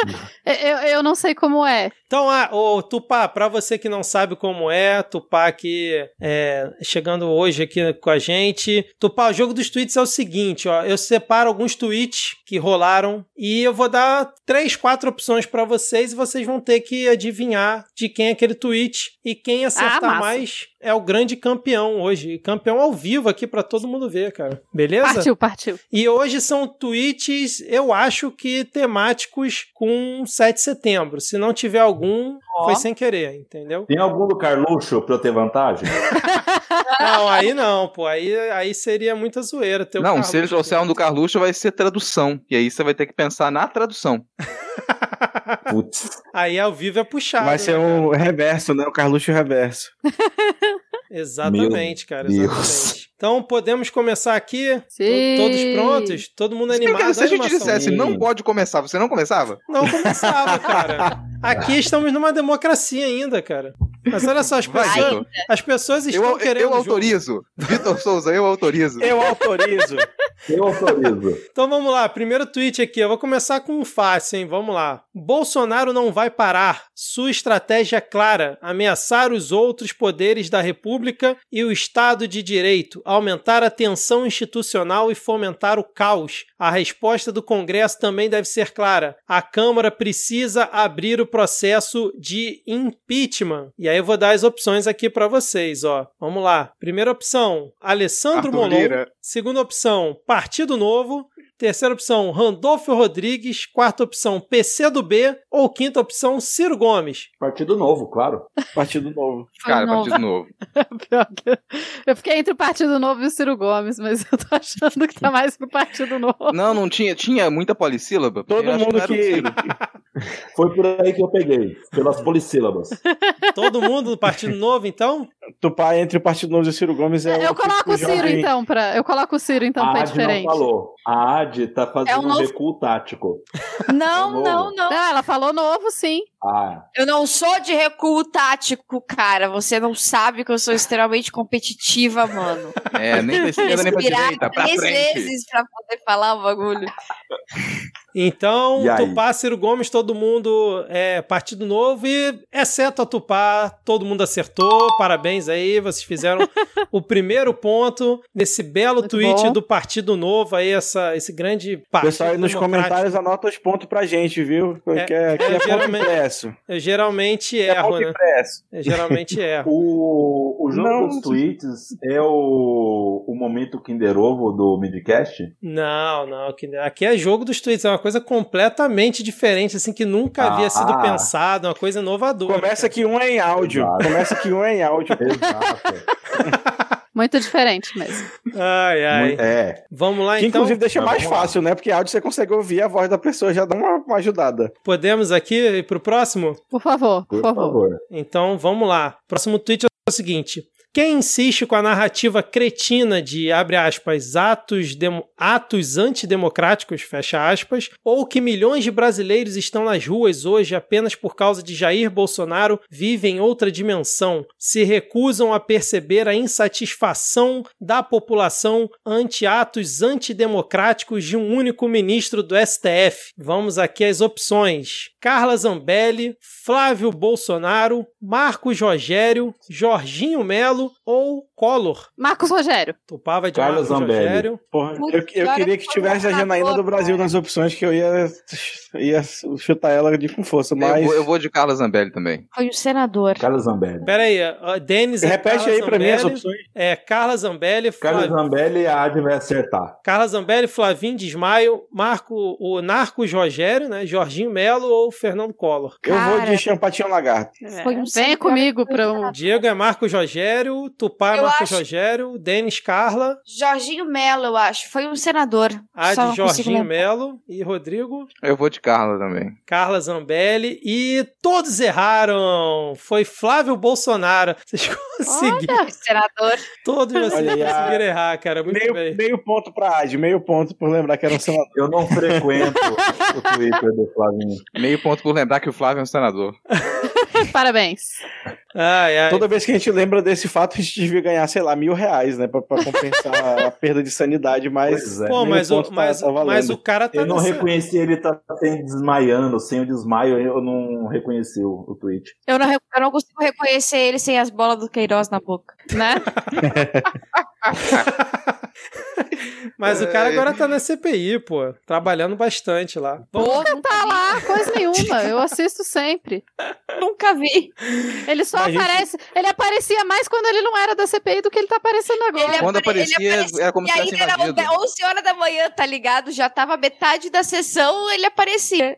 Mas a gente tem que entender que é uma condição né? genética, porra, da família. Todos são alérgicos ao trabalho. Ah, entendi. Ah, entendi. É verdade, cara. Então vamos aqui pro próximo. Próximo tweet é o seguinte: Quem Bolsonaro acha que engana? Diante de seus seguidores, fez ameaças ao STF e ao mesmo tempo afirmou que age em nome do respeito à Constituição. Definitivamente não entende de democracia, entende de golpes. Respeito à Constituição e Bolsonaro não combinam. Quem teria tuitado isso? Anitta, Marina Silva, Omar Azizes, Alckmin ou Ciro Gomes? Alckmin não foi nem ferrando. É, eu vou de, eu vou de Omar Aziz. Eu acho que Eu vou de Anira, porque sim. Tá justo. Eu Rodrigo vou- Aziz, uh, Diego Anitta. Vamos lá. Aziz. O Marina. Não Aziz foi a também. Marina, não foi a Marina. Eu também acho que foi o Aziz. Marina não. Tem, tem, Ah, tem Aziz muito. Tupá, Tem Aziz. muito. E quem você acha, Denis? Aziz também. Aziz. E todos vocês erraram novamente, foi Marina Silva que fez esse belo Ah, tweet. Marina Silva! Caramba. Olha Gente, ela ela! apareceu antes da eleição. Olha, pelo visto, quando você passa dois anos sem twittar absolutamente nada, o seu primeiro tweet é bom. Olha aí. mentira que ela twitta negócio aqui- sempre, tá? O, o Vitor, ele leu num tom muito acelerado.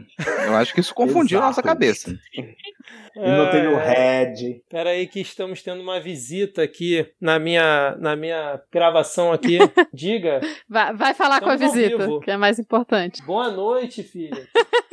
Boa noite, Heleninha! Você quer dar um oi? Boa Tem noite. muita Aparecendo. gente hoje assistindo. Você quer dar um oi? Não? Então Ah, vamos- Consciência, né, cara? Né? Escutem a voz Ela das tá escapando do crianças. General Heleno já. Então vamos lá para o próximo tweet aqui, ó. Vamos lá. O próximo tweet é o seguinte: a única instituição. Eita, até errei aqui, ó. A única instituição naturalmente válida para a democracia é o povo, cuja voz deve ser respeitada por qualquer outra constituída. Quem teria tweetado isso? Alê Silva, Carlos Jordi, General Heleno, Gilmar Mendes ou Ciro Gomes? Repete o tweet, Ah. por favor. Eu não ouvi direito. A única General Heleno. instituição naturalmente válida para a democracia é o povo, cuja voz deve ser respeitada por qualquer outra constituída. Acho que foi o Carlos Jordi.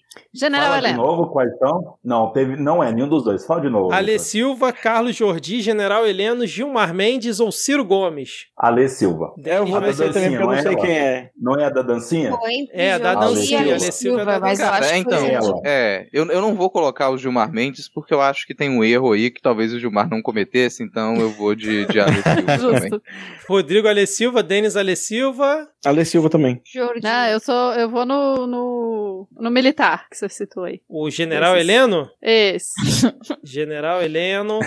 E Denis, Diego e Rodrigo acertaram. Foi a Lê Silva que fez esse tweet hoje, depois aí das manifestações. Essa, a deputada da dancinha, exatamente como muito bem lembrou, lembrou aí o Denis, cara. Vamos então aqui para o nosso próximo e último tweet. Vamos fechando aqui. Podemos? Que a Adi já tá até com sono, então vamos Sim. acelerar aqui, ó. Ó, na hora. O nosso último tweet é o seguinte, ó. Nenhuma palavra de Bolsonaro sobre a fome, o desemprego e a inflação. É só conflito, violência e ódio. O presidente não quer resolver os problemas reais das pessoas. A única preocupação dele é se agarrar ao poder para tentar fugir da cadeia junto com os filhos. Hashtag fora Bolsonaro. Quem teria tweetado isso? Molon, Tabata Amaral, Marcelo Freixo, Alexandre de Moraes ou Ciro Gomes? Foi Molon. A Adi acha que Freixo. foi o Molon. Eu tô entre o Molon e o Freixo. Eu acho que eu vou Foi no. Freixo. Também É. acho que foi o Freixo. Eu acho que foi o Freixo. Então, Eu vou de de- freixo. de- todo mundo freixo, exceto a Adi, né? Então, rufem os tambores. Todo mundo aqui tenso. Só a Adi que errou, o resto todo acertou. Foi Marcelo Freixo que fez esse tweet. E pelas minhas, con- me- pelas minhas contas aqui, temos um empate aqui nos vencedores. Denis, Diego e Rodrigo acertaram três tweets e são os grandes vencedores aqui da noite. Parabéns aí pra vocês, ó. Parabéns. Ei! Muita felicidade assim, pra vocês. A Adi tá ali batendo palma, mas como a gente conhece o quanto ela é competitiva, ela tá explodindo a nossa tá cabeça com o olhar nesse momento. Eu senti o calorzinho aqui Ela na tá nuca mesmo, vou falar. Não, não, Ela eu tá costumo atacar em estruda, sonhos apenas, em pesadelos. Eita ferro, hein? Eita ferro. Bom, era esse o jogo dos tweets, gente. Vocês querem comentar mais alguma coisa, mais algum tópico? Tem coisa aí que aconteceu. Eu quero saber, o. Diego, o Diego falou que ia dizer pra gente quais são as quatro linhas da Constituição. Eu quero Verdade, saber qual que é esse verdade. segredo aí. Não, eu desvendei, eu, eu percebi que, na verdade, quando ele fala das quatro, linhas da, as quatro linhas da Constituição, é porque ele só leu as quatro primeiras linhas da Constituição. Ah, Hum. rapaz. Aí ele ignora todo o resto, é por isso que ele fala, ah, estão agindo fora. Aí o Supremo vai e faz um negócio, tá, sei lá, no artigo 200 e tal. Ele, ah, tá agindo fora das quatro linhas da Constituição, porque ele só leu as, as quatro primeiras. É. Faz sentido. Entendi. Eu cara. achei que eu achei que era porque um livro ele é em formato quadrilátero. Mas É, é, é, Interpretações, interpretações. Interpretações. Vamos deixar aí Tire pro... suas próprias conclusões, como diria o Carlos. Vamos deixar... Olha, gente, a- Só pra mostrar pra vocês que efetivamente a gata ela anda de um lado Aí, pro ó. outro. Ela saiu lá da casa da Adi, agora ela tá aqui. Ela não tá aqui, ela não tá aqui neste quarto, vejam. É a prova. Ó, eu A tenho, prova eu, eu separei Tem um alguns outros, portal. eu separei alguns outros links aqui que eu vou ler a notícia, o fato, aí vocês se quiserem comentem, só porque foram coisas que aconteceram desde a nossa última gravação. O Bolsonaro corno a gente já falou. Teve a sanção da, da nova lei que substitui a Lei de Segurança Nacional com o veto do Bolsonaro em relação a fake news, né? É, teve o assessor. Claro. Teve assessor do Marco Rogério preso por tráfico aí de cocaína, né? Não era isso? E Narcos Rogério, Narcos Rogério. Narcos Rogério. Narcos. Tiveram. Deixa eu só comentar um negócio rapidinho do Tá. Narcos Rogério.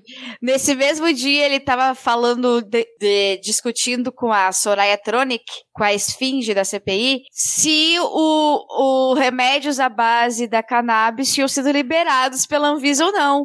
E ele batendo o pé dizendo que não, que é droga ilegal. E ela, Marcos, não, Marcos. Já foi liberado pela Anvisa algumas coisas. Não, não foi não. No mesmo dia em que, curiosamente, o assessor dele foi pego com droga ilegal. Eu acho que ele deveria ter um pouquinho de aula com o assessor dele pra dizer o que que é ilegal e o que que não é. Mas, ah, Isso, ele já o foi assessor dele tá mais por assessor, dentro. pô. Ele já foi até demitido, um cara totalmente íntegro e correto. Olha você criando Rogério. narrativas aí. É, pô. Você criando narrativas, Adi. Exatamente. Assim, alguém, por favor, Olha, Brasil. pegou quem imita aí, faz imitações, né? O pessoal do Medo e Delírio aí, cadê Cristiano? Faz imitação do, do Narcos Rogério fazendo narração de preço, só que com outros produtos.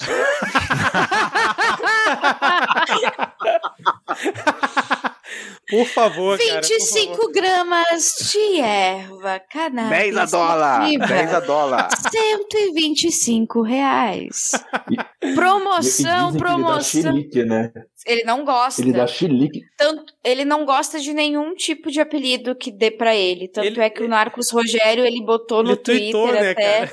Nossa, Olha ele o nível da- pistola com o Narcos Rogério, né? Ai, ai. Boa, o Charlie lembrou aqui, estudar ó. com ele. Esse belo evento. Como é que eu não tinha colocado aqui, cara? O Lineu da Acompanhei ao Anvisa.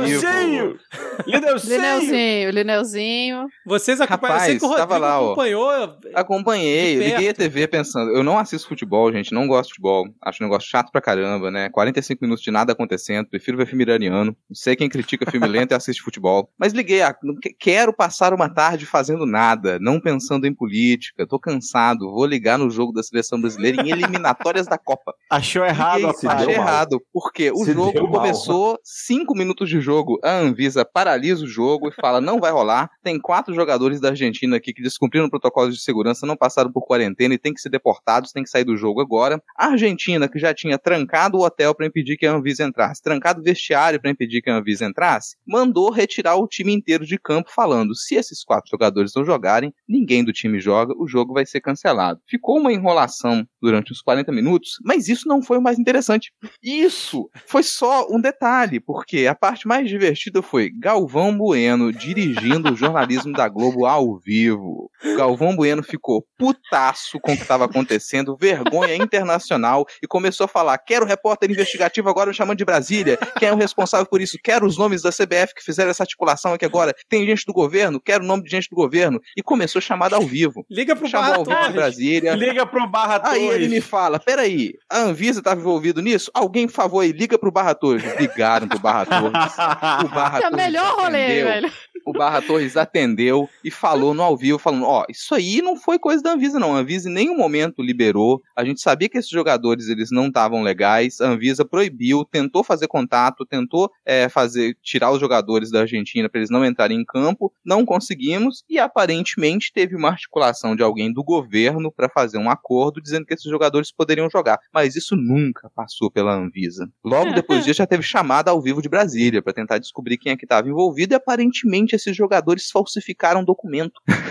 Sim, O cara. rolê ainda dobrou, cara, ainda dobrou. E Então, isso que o Rodrigo tá falando, é, é preciso, é preciso falar que Galvão Bueno é um excelentíssimo jornalista, porque em uma situação dessa, você que é especialista em esporte, você fica ali no esporte durante décadas e décadas e décadas, pra você conseguir fazer esse link com uma política e ir chamando todo mundo e fazendo realmente um jornal do, do jogo. Sair do jogo pra fazer um jornal, cara, é Galvão Bueno é um excelentíssimo jornalista. Eu não consegui ver ao, ver ao vivo, mas eu assisti depois. Eu fiquei, assim, maravilhada com a forma como ele levou tudo aquilo ali.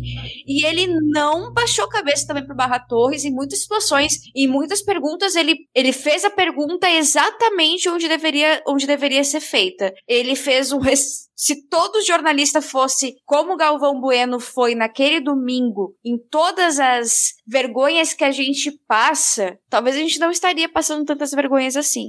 Mas foi um excelentíssimo, excelentíssima aula de jornalismo que o Galvão Bueno deu. Inclusive, Não, na hora de fica aí a criticar o Galvão Bueno nosso- agora, eu vou pensar duas vezes, cara, porque chato ele é, mas eu Não manda ele calar a boca, não, mas- capacidade de dirigir. Mas eu vou dar a dica pro nosso ouvinte, Galvão Bueno, né? Já que você não quer se aposentar, vá trabalhar como jornalista de outras coisas que não seja esporte ali.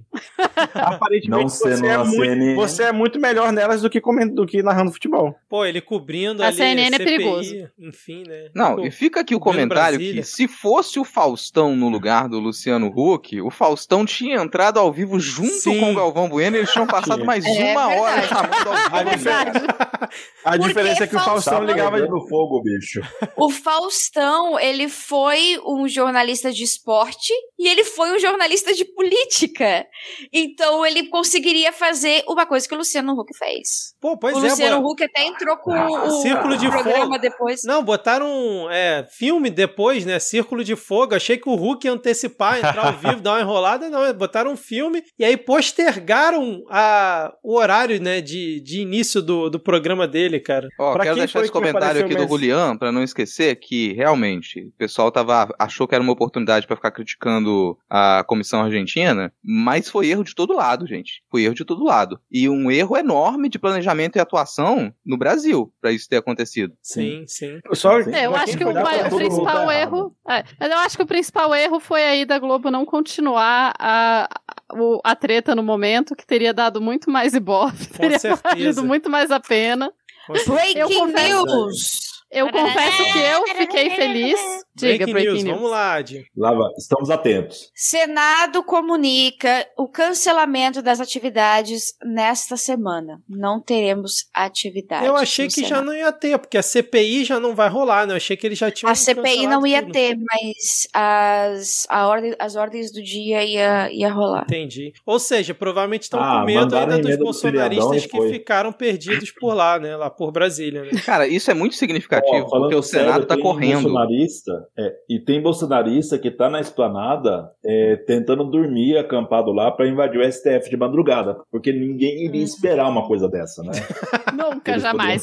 Olha que ideia brilhante. De madrugada eu não consigo fica não- ninguém lá.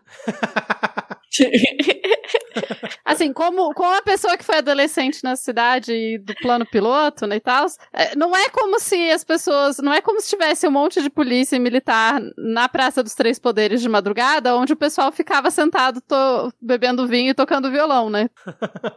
Vocês sabiam que esse é um Assim rolê nasceu, de? Brasília, né? Sim, sim. Na- assim nasceu Legião Urbana, o Paralamas do Sucesso e o Capital Inicial. Pense nisso. Isso já rendeu três bandas. É, você não Então, vai olha- qualificar, né? Não vai dizer bom ou ruim, só pensem nisso. Eu falei, guarda, siga o seu coração. Não, vamos Mas começar é daí, a e daí a pessoa achou que não, não a vai ter ninguém de noite na esplanada. Como assim, gente? Daqui a Vocês pouco- nunca, é gente, não é gente de Brasília. Falando de música, daqui a pouco começa o preconceito aí com a Ana Vitória, igual no programa passado, hein? Assim, o Senado paralisar, tudo bem, que teria só quarta e quinta para a ordem do dia do Senado. Sexta não tem. Só que o Senado tá correndo. Para quem tá acompanhando o Senado fora da CPI nesses últimos tempos, tá muito acelerado, votação, análise de questões muito acelerado. Pro Pacheco paralisar, no mínimo é porque vai mudar a ordem para a semana que vem. Então aí a gente fica na expectativa do que, que vai ser inserido. Mas para ele paralisar o Senado, ele não fez isso sem conversar antes com, com a Câmara, do que, que vai sair da Câmara, o que está sendo feito. Então,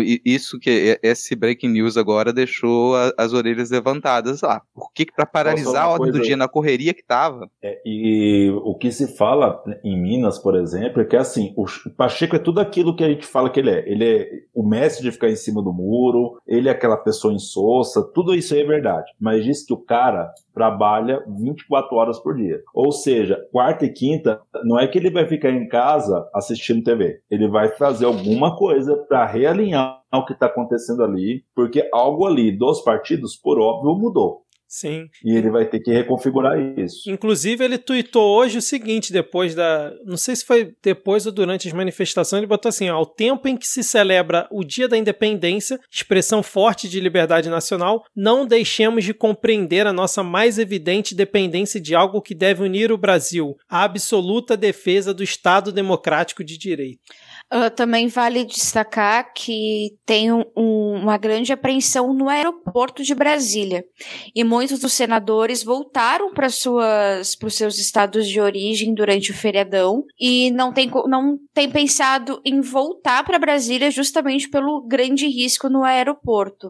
Uh, o Bruno Lima até chamou a atenção da promessa de devolução da IBP de regulação das redes, que ia ser amanhã. Pois bem, muito provavelmente eles vão jogar para a semana que vem, depois de alguma articulação que eles devem fazer durante essa semana. Aproveitar, talvez, que não tem as, o, o físico ali, porque realmente o que o Denis falou parece burro, mas pode ser uma, uma ideia deles também. Os bolsonaristas também têm falado que só vão sair da esplanada dos ministérios depois que eles conseguirem os seus objetivos, e muitos deles continuam lá, a gente não sabe até quando.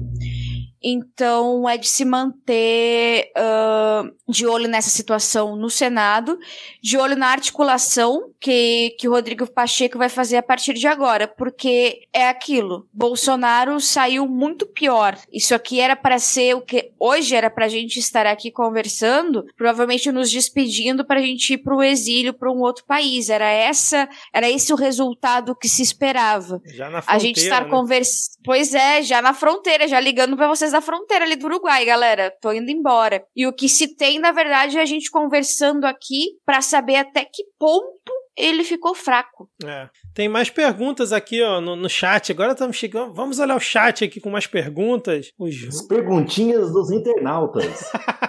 Quer ler aí, Rodrigo? Você que tá comandando aí. É, o Julian já perguntou aqui se o objetivo, na verdade, dessa paralisação seria comer a grana de todas as áreas da esplanada. Não tá, A gente, grama. tá seco, não tem Acho que grama. era grama, né? É, não tem grama essa época lá, não, gente.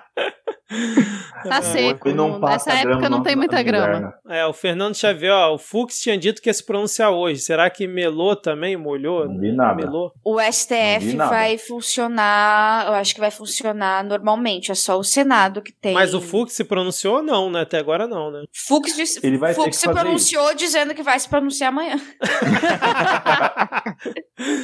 Ó, o, o É, Caio Vinícius Não, perguntou não vai ter nem a... como ele não se pronunciar, né? É, pois é, cara. O Caio Vinícius falou que perguntou se a AD vai dar uma palhinha de baixo e se a gente sabe como foi a repercussão nos grupos bolsomínios. Eu, sinceramente, não sei. Pelo que eu vi Ah. aqui, é aquela coisa, eles queriam realmente um golpe a partir de agora e eles estão, de certa forma, decepcionados. Mas ainda tem alguns poucos que estão naquelas dos Cavaleiros do Aguardem. Mas, a- mas ó, a, a galera que, tipo, é mais ligada ao Bolsonaro mesmo, esses é, tuiteiros aí de plantão, eles estão enaltecendo a questão que foi gigante e tudo mais. Esse pessoal que você falou é a galera mais amalucada, né? Pois é, é porque tem níveis de grupos, né? Tem os grupos É. que vai ficar nessa do triunfo, de ah, foi, ma- foi gigante, e aí as fotos rolando. E aí tem os grupos O- mais do submundo. Sim. O pessoal do Prints Bolsonaristas costuma fazer um levantamento bem interessante. E eles fizeram agora há pouco um post com, com essas algumas reações, assim, o pessoal meio decepcionado de. Porque não houve o golpe necessariamente falando. Porque o Marcelo Frazão, que é um bolsonarista que, que é dono desse- de, um de, de vários desses grupos e, e se acha o grande filósofo também dentro da, da- do bolsonarismo, ele tinha pregado que hoje seria fechamento de estradas e etc, etc. Então, as pessoas em volta desses grupos do Marcelo Frazão estão meio decepcionadas.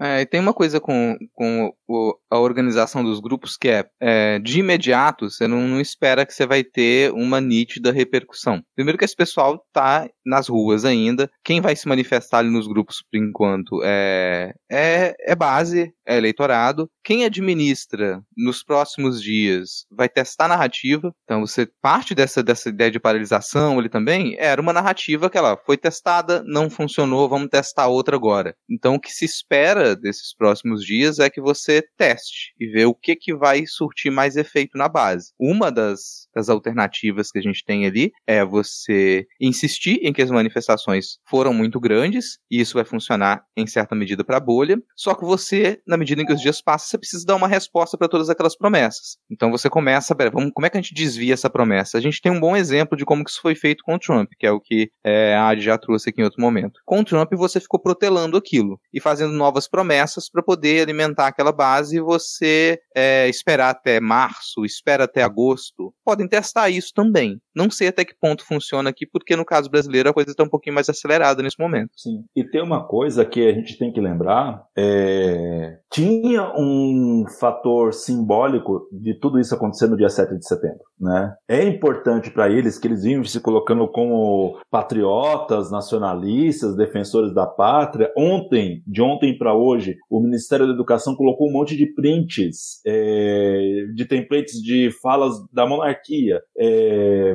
Imperatriz Leopoldina, Dom Pedro II, Princesa Isabel, esse tipo de coisa assim. Eles estavam meio que preparando terreno para essa patriotada, né? Nos 199 anos da independência, aquela coisa toda, sempre ignorando que o Bolsonaro nunca deu importância nenhuma para o simbolismo da independência em si, né? É só ver o que, que ele fez. Tem, faltou um ano para os 200 anos, ele não, o governo não tem nada planejado. É só lembrar o um tempo atrás vocês falaram, até num episódio, chegou a galera de Portugal falando: o que, que vocês vão fazer para os 200 anos? E o Ministério das Relações Exteriores, Itamaraty, falou: não temos nada. É, eu lembro que vocês falaram isso lá atrás. E aí o que acontece? Que bom que você lembra, porque a gente não lembra, não. Eu lembro, eu lembro. Eu, o meu mal é não esquecer. Mas, então não me deixe ter rancor. Mas, falando sério, é... o eleitor tinha muito isso na cabeça, de que no dia da independência ia ter isso. A Carla Zambelli, que é uma das que eu, vamos dizer assim, de vez em quando eu vou lá dar uma olhadinha, pra ver o que ela tá aprontando, aquela menina marota, eu ia lá olhar, ela falava, não, porque independência não se, é, não se ganha. É, independência é, se, conquista, se conquista, uma coisa assim. É, né, como se o dia que ela saiu da casa dos pais, então ela encheu os pais dela de porrada e ela saiu de casa. né? Deve ter sido assim. Mas é uma loucura. Estou é, saindo de casa, dá um. Independência se compra em Libra, né? Inclusive. É. Aí o que acontece? Eles estavam muito com essa história de liberdade, de independência, o novo dia da independência, pipipi, popopó. Isso criou muito na expectativa de que, olha, vai ter tanques, vai ter o golpe, ó, vai ser agora, eu autorizo. Eles estavam gritando o tempo todo pro Bolsonaro. Eu autorizo, lá na Paulista. E, assim, não adiantou eles autorizarem. No final das contas, ah, eu vou chamar uma reunião para mostrar uma foto. Pensa nisso, gente. Tem uma questão na empresa, eu tô falando que eu vou fazer e acontecer. Aí, ó, tal dia, gente, é o dia D, a hora H. Eu vou chegar para vocês vou falar que eu vou fazer. Aí, na hora que vocês se reúnem lá no pátio da empresa, falar, ó, então, gente, eu vou tirar uma foto de vocês aqui, mostrando que vocês me apoiam, e eu vou convocar uma reunião com a diretoria para mostrar a foto. É. Não, não, teve tanque.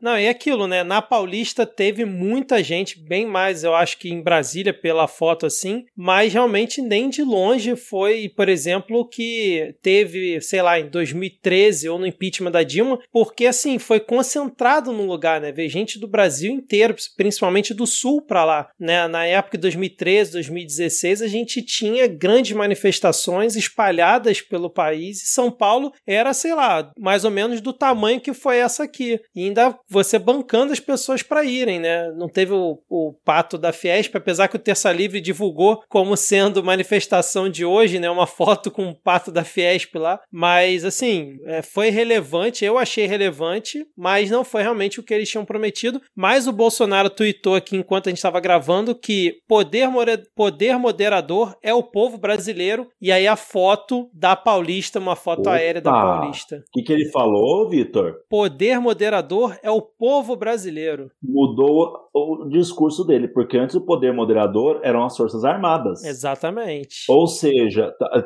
tá reparando isso, de como ele. Isso demonstra que ele não tem um apoio concreto ali dentro do palácio. Mas alguém chegou para ele e falou: ó, desculpa, olha, eu, eu, Braga, General Helena, estamos aqui, mas a gente não garante as Forças Forças Armadas contigo se você tentar alguma coisa. Porque um- uma coisa é certa: Bolsonaro é um bravateiro. Ele adora contar vantagem. Total. Inclui- inclusive do que ele não pode fazer. Se ele não tá falando que as Forças Armadas estão com ele agora, nesse instante, isso é prova de que elas não estão com ele mesmo, a ponto de nem ele poder se enganar com isso. Que ele Vai sabe que cair. ele não vai poder dar um passo. Vai cair, agora Vai. cai. É, a É. pergunta do Charles aí, A- será que dá tempo? Ai, ai, ai, ai. Vocês acham que dá tempo pra impeachment ainda? Eu acho que, cara, não rola mais, não. Não. Vamos derreter ele até o último segundo.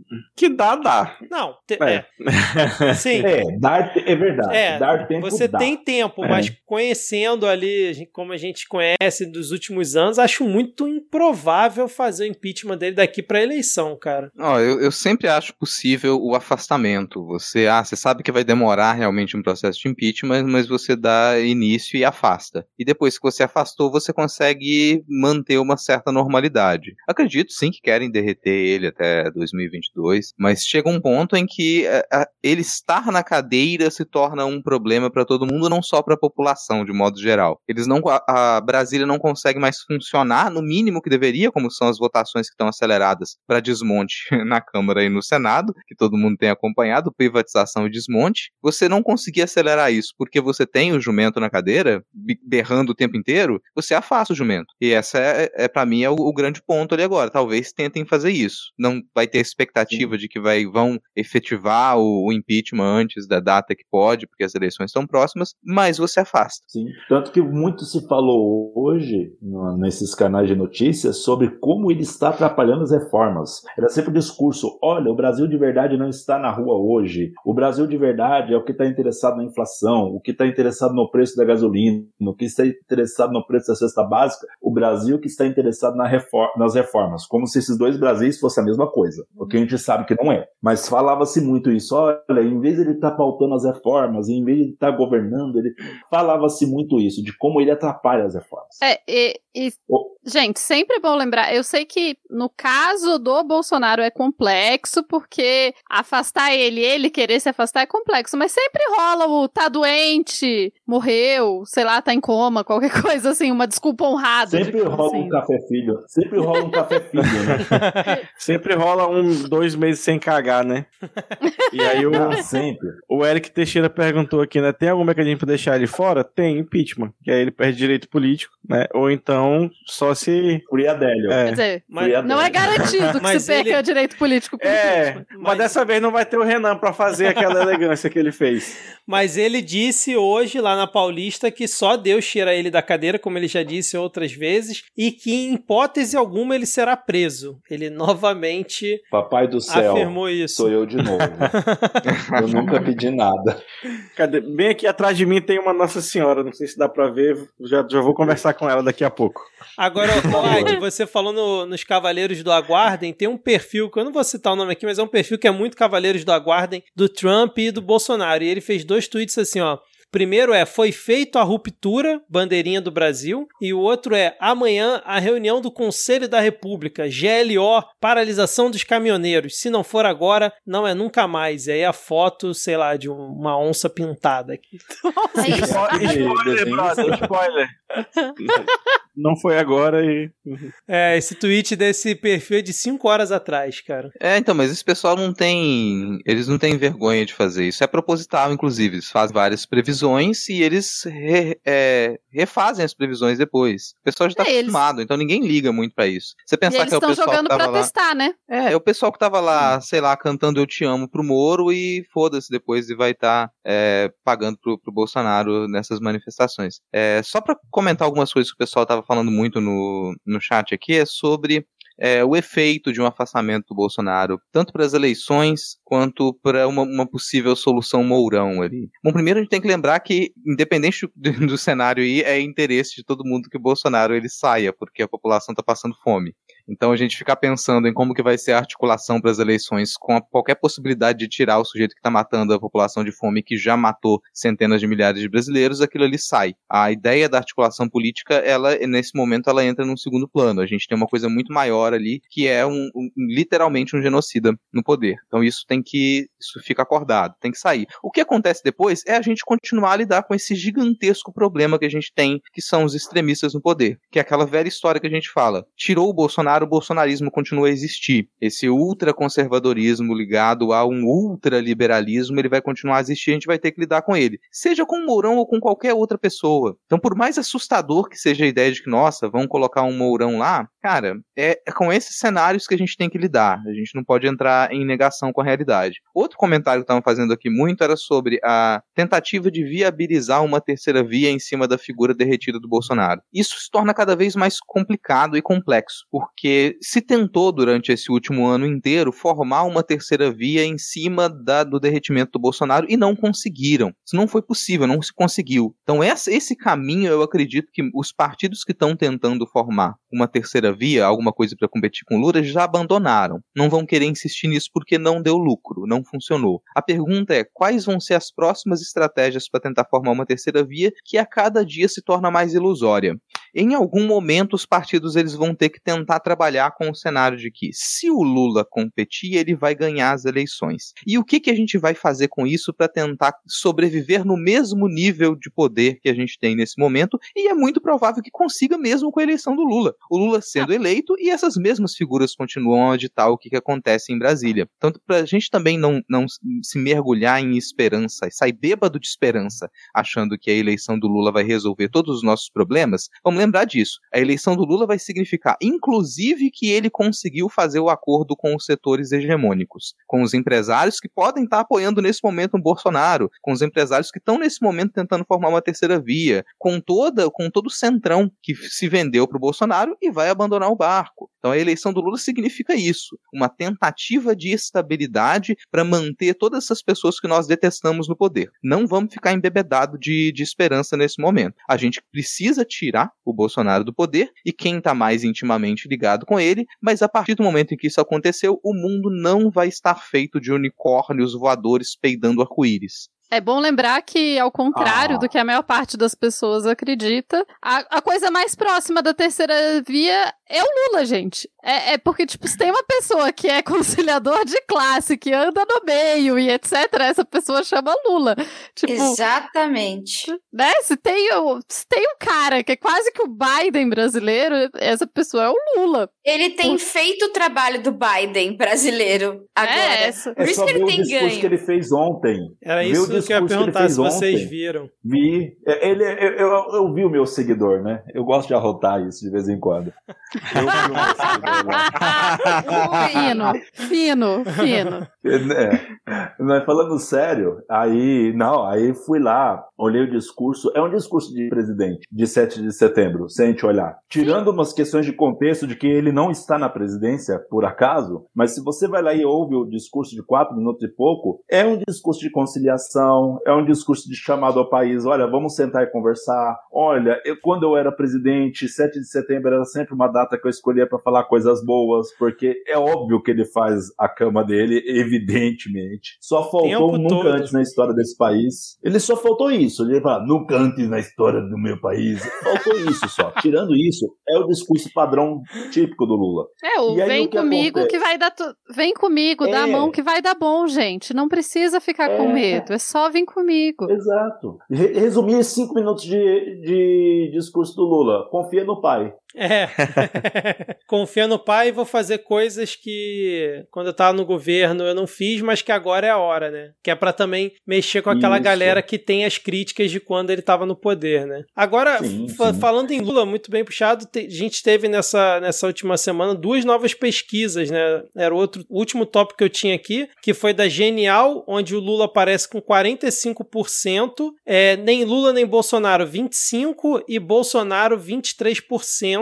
Sendo que só o Lula subiu, é, nem Lula nem Bolsonaro, e tanto o Bolsonaro é, caíram nessa pesquisa. E na do Poder Data, o Lula venceria o Bolsonaro, esse já era o cenário, mas ele aumentou 5 pontos a vantagem. Agora o Lula teria 55 contra 30 do Bolsonaro no segundo turno, e aí o Bolsonaro perderia também para o Dória, o Lula massacraria o Dória, é, o Ciro ganharia do Bolsonaro também, o Datena empatado tecnicamente com, com o Bolsonaro, tudo segundo turno, tá, gente? O Lula massacraria o Datena, enfim, são esses os cenários Mas que a acho- Data trouxe. Eu acho que é o, o clássico. Quem não ganharia do Bolsonaro no segundo turno, né? É, eu sinto Exatamente. falta nessas pesquisas agora de ter pesquisas que desconsiderem o Bolsonaro como candidato. Eu acho que a gente po- poderia Isso começar vai a verificar Porra. esse, esse cenário agora. É esse um ponto, e o outro é o Lula subindo degrau por degrau para continuar a engrossar as coxas.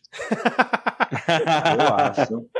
Eu acho. Não, daqui a pouco o Rui Costa Pimenta do PCO vai ganhar do, do Bolsonaro. E o Alessandro É, Vieira. Não, eu quero cenários positivos, eu quero cenários positivos, Denis, por favor. Mas o Alessandro Vieira não, gente. Vocês não estão otimistas aí? Terceira via, Simone Não, Tebet. não. A, a gente pode, Não. a gente pode entender que tem pessoas que são úteis na CPI. Mas o Alessandro Vieira falou que é- E somos um, um só povo. Mas eu acho que se Bolsonaro não vai pra eleição, se alguma coisa acontece, ele não vai pra eleição, Alessandro Vieira e Simone Tebet incomodam. Eu acho que a terceira via vai incomodar na eleição com ou sem Bolsonaro. É meu prognóstico aqui, porque daqui para a eleição muita coisa ainda vai acontecer. Eu ainda acho que o Lula é amplamente favorito, mas eu acredito que a terceira via vai incomodar e não será Ciro Gomes. E Fernando Xavier, se tudo der certo, não. Primeiro que eu espero que ele não esteja vivo, se ele estiver vivo, espero que não esteja solto. Que isso? A gente tá ao vivo, tá? Estando solto, esteja, que esteja foragido, né? Ué, É, o Bolsonaro solto, botou. O Bolsonaro redigiu uma MP aí que não pode derrubar conta nenhuma por nada, então a gente tá dentro da legalidade. É pode liberdade de expressão, Vitor. Milha- milhões de milhares de pessoas foram às ruas hoje por isso. Sim, Por é, isso. tá certo. Pelo Esse era meu o direito de- motivo. E é, li- É. e é literalmente pelo meu direito de poder ameaçar quem eu quiser. Não, mas não é nem uma ameaça, porque você está falando de expectativas. É É um um, desejo. exercício de futurologia, expectativas. Sim. Entendi. Tá certo, então, né? Bom, é, vamos lá, mais algum comentário que vocês querem fazer? Já temos uma hora e 52 de live, cara. Muito bom, hein? Eu não tenho mais nenhum assunto aqui que eu tinha separado. Ah, ó, teve, obviamente, a, votação, a não votação do marco temporal, que a gente comentou no último episódio, em que a PGR se disse, disse ser contra o marco temporal, mas não é bem assim, né, Rodrigo? Isso. Aqui Ah, nessa. Nesse Não, ponto manda, manda ver é. lá, Paulo. Eu até demorei pra lembrar o que, que era agora, porque qual foi o que, que a PGR falou, que eu não lembrava o que a PGR É, falou. não, é, é que esse ponto parece que a PGR, né? Quando você ouve primeiro, parece que a PGR foi favorável à Constituição, o que quer dizer que o marco temporal não existe, né? Vamos lembrar que a Constituição deixa isso bem claro, não tem, né? Enfim. Mas é, a PGR soltou um tipo, ah, mais ou menos, nesse caso aqui, mas daí a gente volta a falar disso depois e vai ser ótimo. E o que não é exatamente o voto mais favorável. O que tá todo mundo esperando é que quando o amanhã retoma, né, o, a questão do julgamento do marco temporal. É, eu fico impressionado o fato deles não poderem. Eu não sabia, mas o pessoal da STF não pode ficar nem 10 minutinhos a mais, gente, no emprego. Não pode. Pois Não é. pode também fazer hora extra. Não pode. Respeita o idoso, pô. E não pode trabalhar fora dos dias, enfim. Mas aí o que tá muita gente achando é que agora, dia 8, eles. Alguém vai. Alguém. Vocês sabem quem vai pedir vistas. E daí é muito provável que isso aconteça. Se isso acontecer, atrasa mais uma vez o julgamento. É bom que as pessoas lembrem que esse julgamento já foi atrasado cinco vezes. E que enquanto esse julgamento fique em aberto, não só a terra dos Choclen, que é a terra desse julgamento, né? O, o lembrando básicos, joga aí na internet rápido que, que coisas, coisas que os Choclen sofreram, né? E opiniões de bugreiros, que eram as pessoas que efetivamente caçavam os Choclen há menos de 100 anos atrás, ou mais ou menos há 100 anos atrás, não é tanto tempo assim. É, então, não fica, fica, só, fica em aberto a questão do Choclen, como vários outros territórios indígenas. É, isso significa gente morrendo. Isso assim, isso significa na prática gente morrendo todo dia. É, a agenda do governo de destruição dos povos indígenas avança a passos largos todos os dias. A gente está tendo, nesse momento, ataques aos índios isolados, o que é uma questão terrível, né? Porque você está tendo. subiu em mais de 80% o desmatamento em alguns territórios indígenas já demarcados, em que índios isolados habitam. E eles. É, assim, gente, quando. Aí vem aquelas fotos, né, dos indígenas, tipo, é, com arco e flecha para um avião, e daí fica essa narrativa de que os isolados não fazem ideia e tal. A maior parte dos grupos isolados eh, são. escolheram não participar da nossa sociedade. Não vou dizer que eles estão errados, porque olha essa sociedade, né, gente? Olha que. Então, assim, é, a agenda anti-indígena avança passos largos. A gente está começando agora o acampamento, né? Estão chegando. Uh, o acampamento Terra, Terra Livre. O acampamento continuou, né? Ele mudou de uma região para outra no, em Brasília, especialmente para evitar conflito agora no 7 de setembro. Ah, o pessoal no acampamento estava muito. Eh, eu tive lá muito rápido, sim, mas com que conversei, estava todo mundo muito preocupado com a questão né, do, da violência no 7 de setembro. E nesse momento as mulheres indígenas estão chegando em Brasília para a Marcha das Mulheres. E é a segunda marcha, é, era para ter acontecido ano passado, não aconteceu, obviamente, por questões de Covid. Mas aí fica, então, a, a luta agora fica mais. Claro, ficaram cerca de 1.500 pessoas já tinham ficado, então chegando esse reforço das mulheres para acompanhar o julgamento e continuar essa luta, assim, porque é, parece pouco, mas é uma questão de vida ou morte, é uma questão de. É, tem gente, tem indígena sendo assassinado todo dia no Brasil, praticamente. E a gente só não ouve falar. Então, quem tá aqui lutando, quem tá aqui no acampamento em Brasília, tá lutando pelo mínimo, né? Pelo só o mínimo respeito à Constituição. É, é terrível, porque nesses três anos e pouco, três anos já, a gente pode incluir o Temer nisso, se normalizou. Assim, não é uma situação nova, mas pegava mal um político falar disso abertamente, como o Bolsonaro fala, como o ministro do Meio Ambiente fala, como o ministro da Cultura, o, o ex-ministro da Educação, aquele. O tipo no, né? Lembra mal, que ele né? falou que eu tenho nojo desse termo? Exato.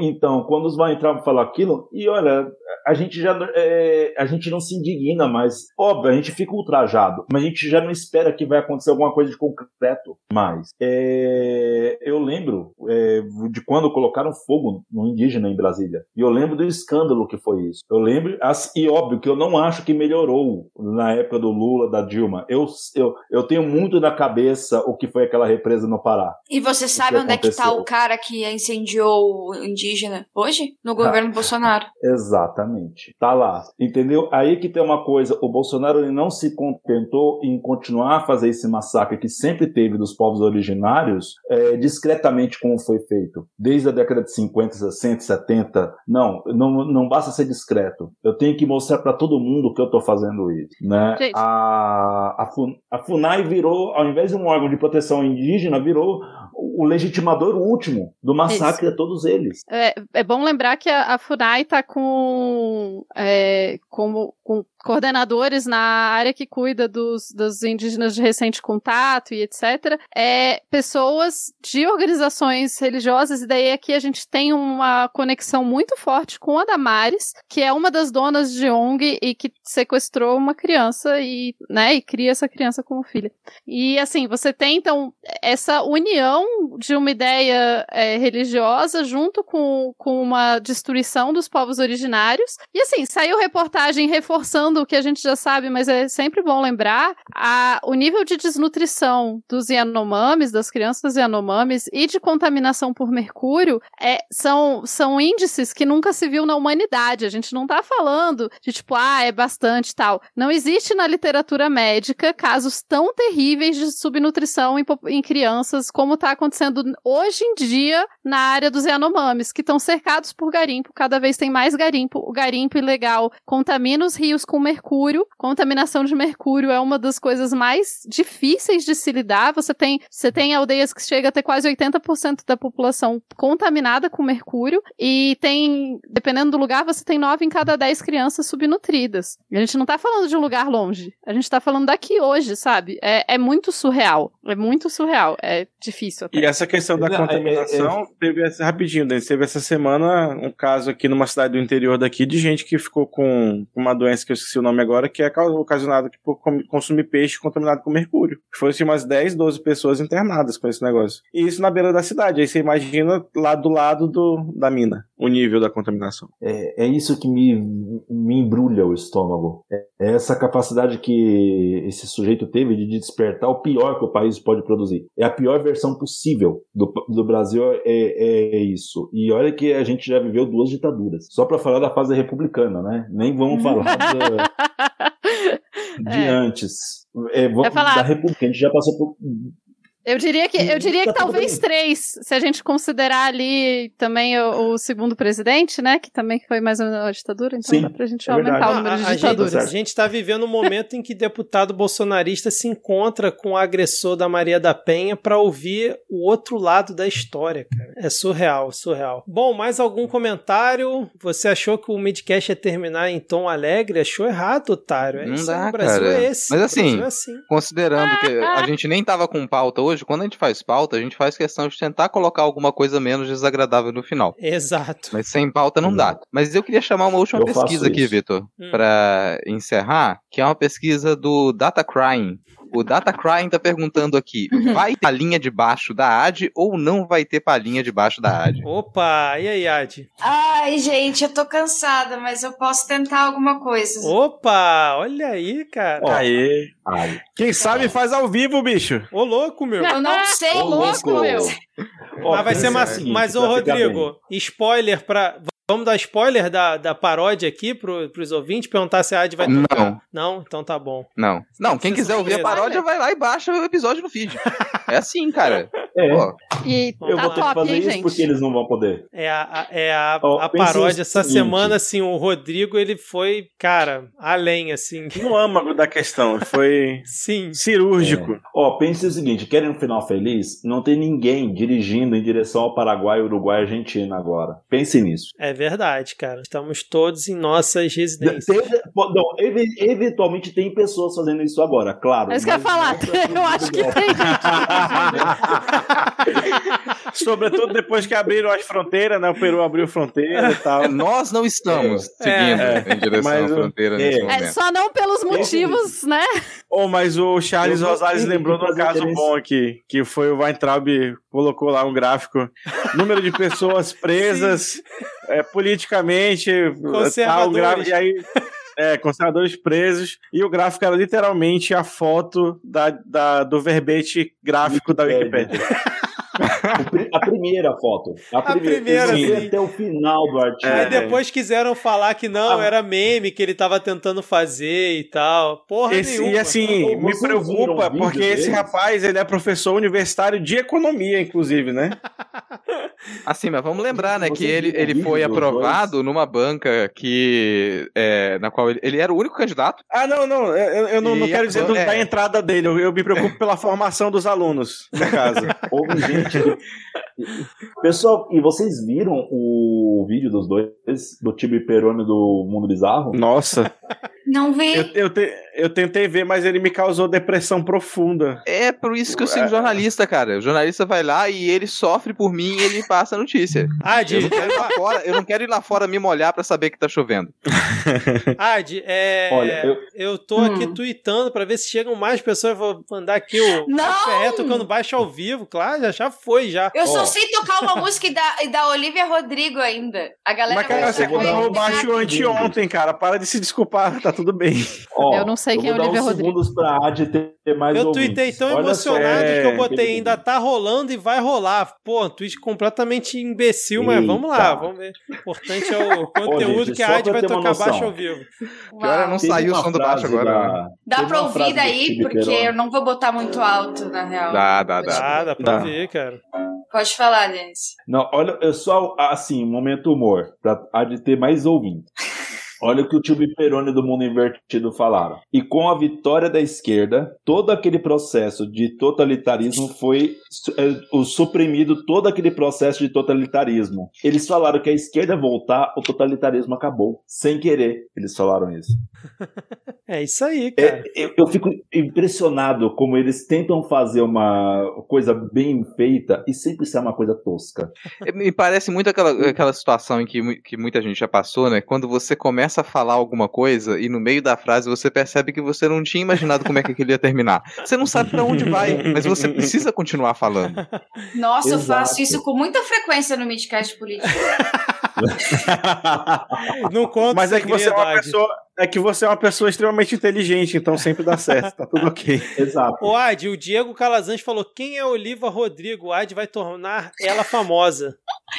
Vou nada. Ela, ela é uma menina. É uma menina mesmo. Ela tem 18 anos. Ela era da Disney. Ela é muito legal. Ela toca umas músicas legais. Escutem Olivia Rodrigo. Vamos lá então. É triste. Ela, ela foi fazer campanha de vacinação pros jovens lá na Casa Branca. Ela foi fazer campanha de vacinação pro Jó. Ela é muito fofinha. Caraca, o Diego e a coitadinha. Ad são muito jovens mesmo, né, cara? Tipo, eu, eu não saberia isso de forma alguma, cara. Muito bom. Não, mas É, tem ela- uma música dela que eu acho que todo mundo já deve ter ouvido A Good na for internet. You, talvez. é, sim. Happy, healthy, Não, eu só escuto música pra fazer paródia.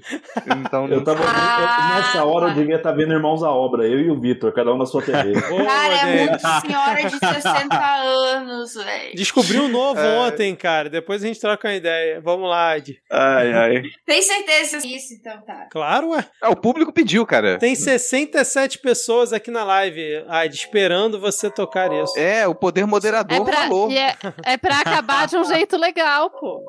Tá bem. I called you on the phone today just to ask you how it was. All I did was speak normally. Somehow I still struck a nerve. You got me fucked up in the hair, boy. Never told with myself so much. Like, am I pretty? Am I fun, boy? I hate that I give you power over that stuff. Cause it's always one step forward and three steps back. I'm the love of your life until I make you mad. It's always one step forward and three steps back. Do you love me, want me, hate me, boy? I don't understand. No, I don't understand. A primeira. Aê! Já rolou até aqui da Joana Schmidt. Eu autorizo o Ad. Olha aí. Ad. Olha só. Gente, Ó, Olha isso só, autorizado, inclusive. compacto da Ad Ferrer saindo próxima semana, gente. Exatamente. Não, já tem Gente, eu pedidos que- no chat aqui. Eu tô E eu vendo, que- vou anotar tudo. E vou Eu que pegar. vi no Twitter esses tempos, ó, o negócio da Juliette, aquele, aquele tweet que não faz nenhum sentido da Juliette ser mais importante, ser o. é, Biden brasileiro. enfim, não, não é o Biden. É o. o- enfim, mas é que. enfim, Do o negócio, é, o negócio é que tava lá, não sei o que, o EP.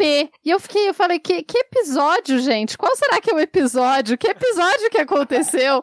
Fiquei um tempão, eu nunca. Demorou muito tempo pra eu entender que era, tipo, que era EP no sentido de, tipo, música e não EP de abreviatura de episódio. Você ouviu o EP dela? Tá, você não está sozinha. Ai, que bom. Você não está sozinha. Você também ficou, tipo, que episódio? Que, que episódio que aconteceu, gente? Exatamente isso. Eu fiquei. É do episódio do Big Brother? Eu também fiquei, tipo, Ela que cantou. episódio? Mas Eu eu falei sério, Ad. nisso. Vamos preparar aí o seu compacto para as próximas semanas. Pensa Compacto é, é EP em português, é, é Rodrigo. Cara, na época que se lançava disco, você Era assim. tinha é, a música de trabalho e uma ou duas canções que elas acompanhavam a música de trabalho, que era aquilo que era entregue para lançar na rádio. E você lançava um, uma- um disco menor, você lançava o compacto. Compacto. Então é um Não, disco sim, mas isso chama. EP. É EP? Não sei qual é a tradução de EP, cara. É, sim. Cê- é, e aí foi por isso que Não, eu perguntei. se- então, se- Mas sim, eu, falo sério, EP é, é, é a versão. É o que? Qual é a sigla? Eu não sei o que, que significa. Não sei, mas. EP Episódio, Rodrigo, todo mundo sabe o que é episódio que significa. Rodrigo, se preserva. Ó, deixa eu ver aqui no Google se tem Extended de EP. Play. Ah, Extended Play. Boa. Bom, olha Também só. conhecido. Depois então, desse isso quer dizer show- que ele é é maior do que um single, mas é menor que um álbum. É, Aí- Ah, é só, que- só um não, detalhe tem rápido. Quatro músicas, cinco músicas, né? Isso. Mais ou menos. Isso. Só um detalhe Mas rápido. tem- Eu sou muito boa de confundir siglas, porque obviamente eu sou uma pessoa cringe, né? Também eu- alguém virou aqui, eu vi esses dias alguém falando não sei o que da. Ah, não sei o que, JK. Eu falei, uai, por que estão colocando JK no feminino? Aí depois eu descobri que era, no caso, a J.K. Rowling. E não o Juscelino Kubitschek. Tipo, o quê, gente? Ah, Olha, Como assim o Juscelino não- Kubitschek era antissemita? Não entendi. Não, toda vez que eu vou dar aula de JK e no nono ano eu falo aí o, J- o JK e eu não estou falando da Rowling. Olha aí, tá vendo? É que falta con- conviver com pessoas mais jovens. É isso que falta. Eu só convivo com gatos. Ó, gente, ó, o Julian tá Ah, falando é. aqui, valeu, gente, tô precisando dormir. O Establishment, tá aqui o Gelson Establishment, disse que se pode mandar pedidos, não sei qual pedido ele quer mandar, mas sei lá, manda aí. E aí Eu perguntou acho que é de música. Era de, era de música. é, se a AD vai lançar um lado B pra fazer crossover com podcast mesmo nome. Chamando. Tudo. Mas tem que ser músicas de samba, assim, que combina com a É. área, assim, tá num um, um emo samba. Já tem que fazer, Tem que então, ser tem que fazer feliz. versão emo de pagode anos 90. Que já é emo. Pô, falando nisso, Fresno lançou uma música ontem que é um sambinha, Olha aí, hein? Olha aí, E o cara. versão emo. E o Lucas vai vir gravar com a gente, ô Adi? O Lucas ainda não, não houve resposta, mas quando vê aí pode ser. Olha aí, spoiler aqui pros ouvintes, hein? Bom, é isso, gente. Fechamos. A Adi tá boce... É, eu acho que a gente já assim, bocejou, já perdeu um pouquinho do, do, do foco do programa. Ah, só um pouquinho, cara. Só um pouquinho. Ligeiramente a gente desviou do Ah. assunto, mas... Só um pouquinho. Nada Ligeiro. demais. É feriado, Rodrigo. Não, Deixa a gente ter 10 minutos de. É, de- feriado, mas amanhã a gente, pelo menos eu tô trabalhando. Eu trabalho né? Mas, também. É, eu tô impressionado que continuaram Amanhã. aqui 67 pessoas na live, cara. Não sei se tá a contagem errada aqui do. do... Ninguém saiu quando eu Desculpa, comecei gente. a tocar? Cara, não, não saiu. Impressionante. Aumentou, pelo que eu vi aqui. É, eu também acho que aumentou. pessoas. É, cara. Enfim. Chocado. Muito obrigado aí todo mundo que acompanhou a gente, mais de duas horas aqui no, nessa nossa live. Alguém quer falar alguma coisa, se despedir? Tem muita gente aqui comentando. Valeu todo mundo aqui, cara. Charles, Bruno, Luane, Eric. Eu tenho Diga, Tupá. uma coisa rápida. Sigam a PIB, gente, nas redes sociais, em Twitter e coisas, e fiquem informados do que, que tá acontecendo na questão da luta indígena. Então, vale a pena. Tem Tem a- outros, tem comunicadores indígenas incríveis. Vocês podem ouvir também, tipo, o Copiou Parente, que faz um resuminho semanal rápido. Mas é- eu sugiro a PIB porque é um fácil e a partir da PIB você consegue achar um monte de gente. Muito bom, Tupá, muito bom. Rodrigo, Diego, Ad, Denis, algum, algum comentário aí para os ouvintes? Valeu. eu só quero agradecer, pedir desculpa antes de qualquer coisa, pra deixar o Rodrigo irritado, né? Que ele odeia que eu peço desculpas. É, cara. Se é pra deixar Mas o já- Rodrigo já melhorou. irritado, tá valendo, cara. Não, já melhorou aí, porque o Denis eu já começava pedindo desculpa. Desculpa, agora já melhorou isso bastante. Não, como eu já perdi vergonha na cara, então eu agradeço muito o, o convite. Desculpa pelo delay que fica me fazendo cortar os outros da hora, né? Eu sou representante do podcast de fone de celular ainda. Mas, assim, fico muito feliz sempre de co- conversar com vocês. Eu, é, assim, sempre acompanhei os podcasts da Tupá, desde lá do Anticast de Mesopotâmia, lá de trás. Saudades gravar E- Mesopocast. Nossa, aquele programa até hoje, eu adorei aquilo e foi muito bom. E hoje foi muito bom. E tô feliz de não estar indo é, dentro de um palio minha esposa e sete gatos pro Uruguai.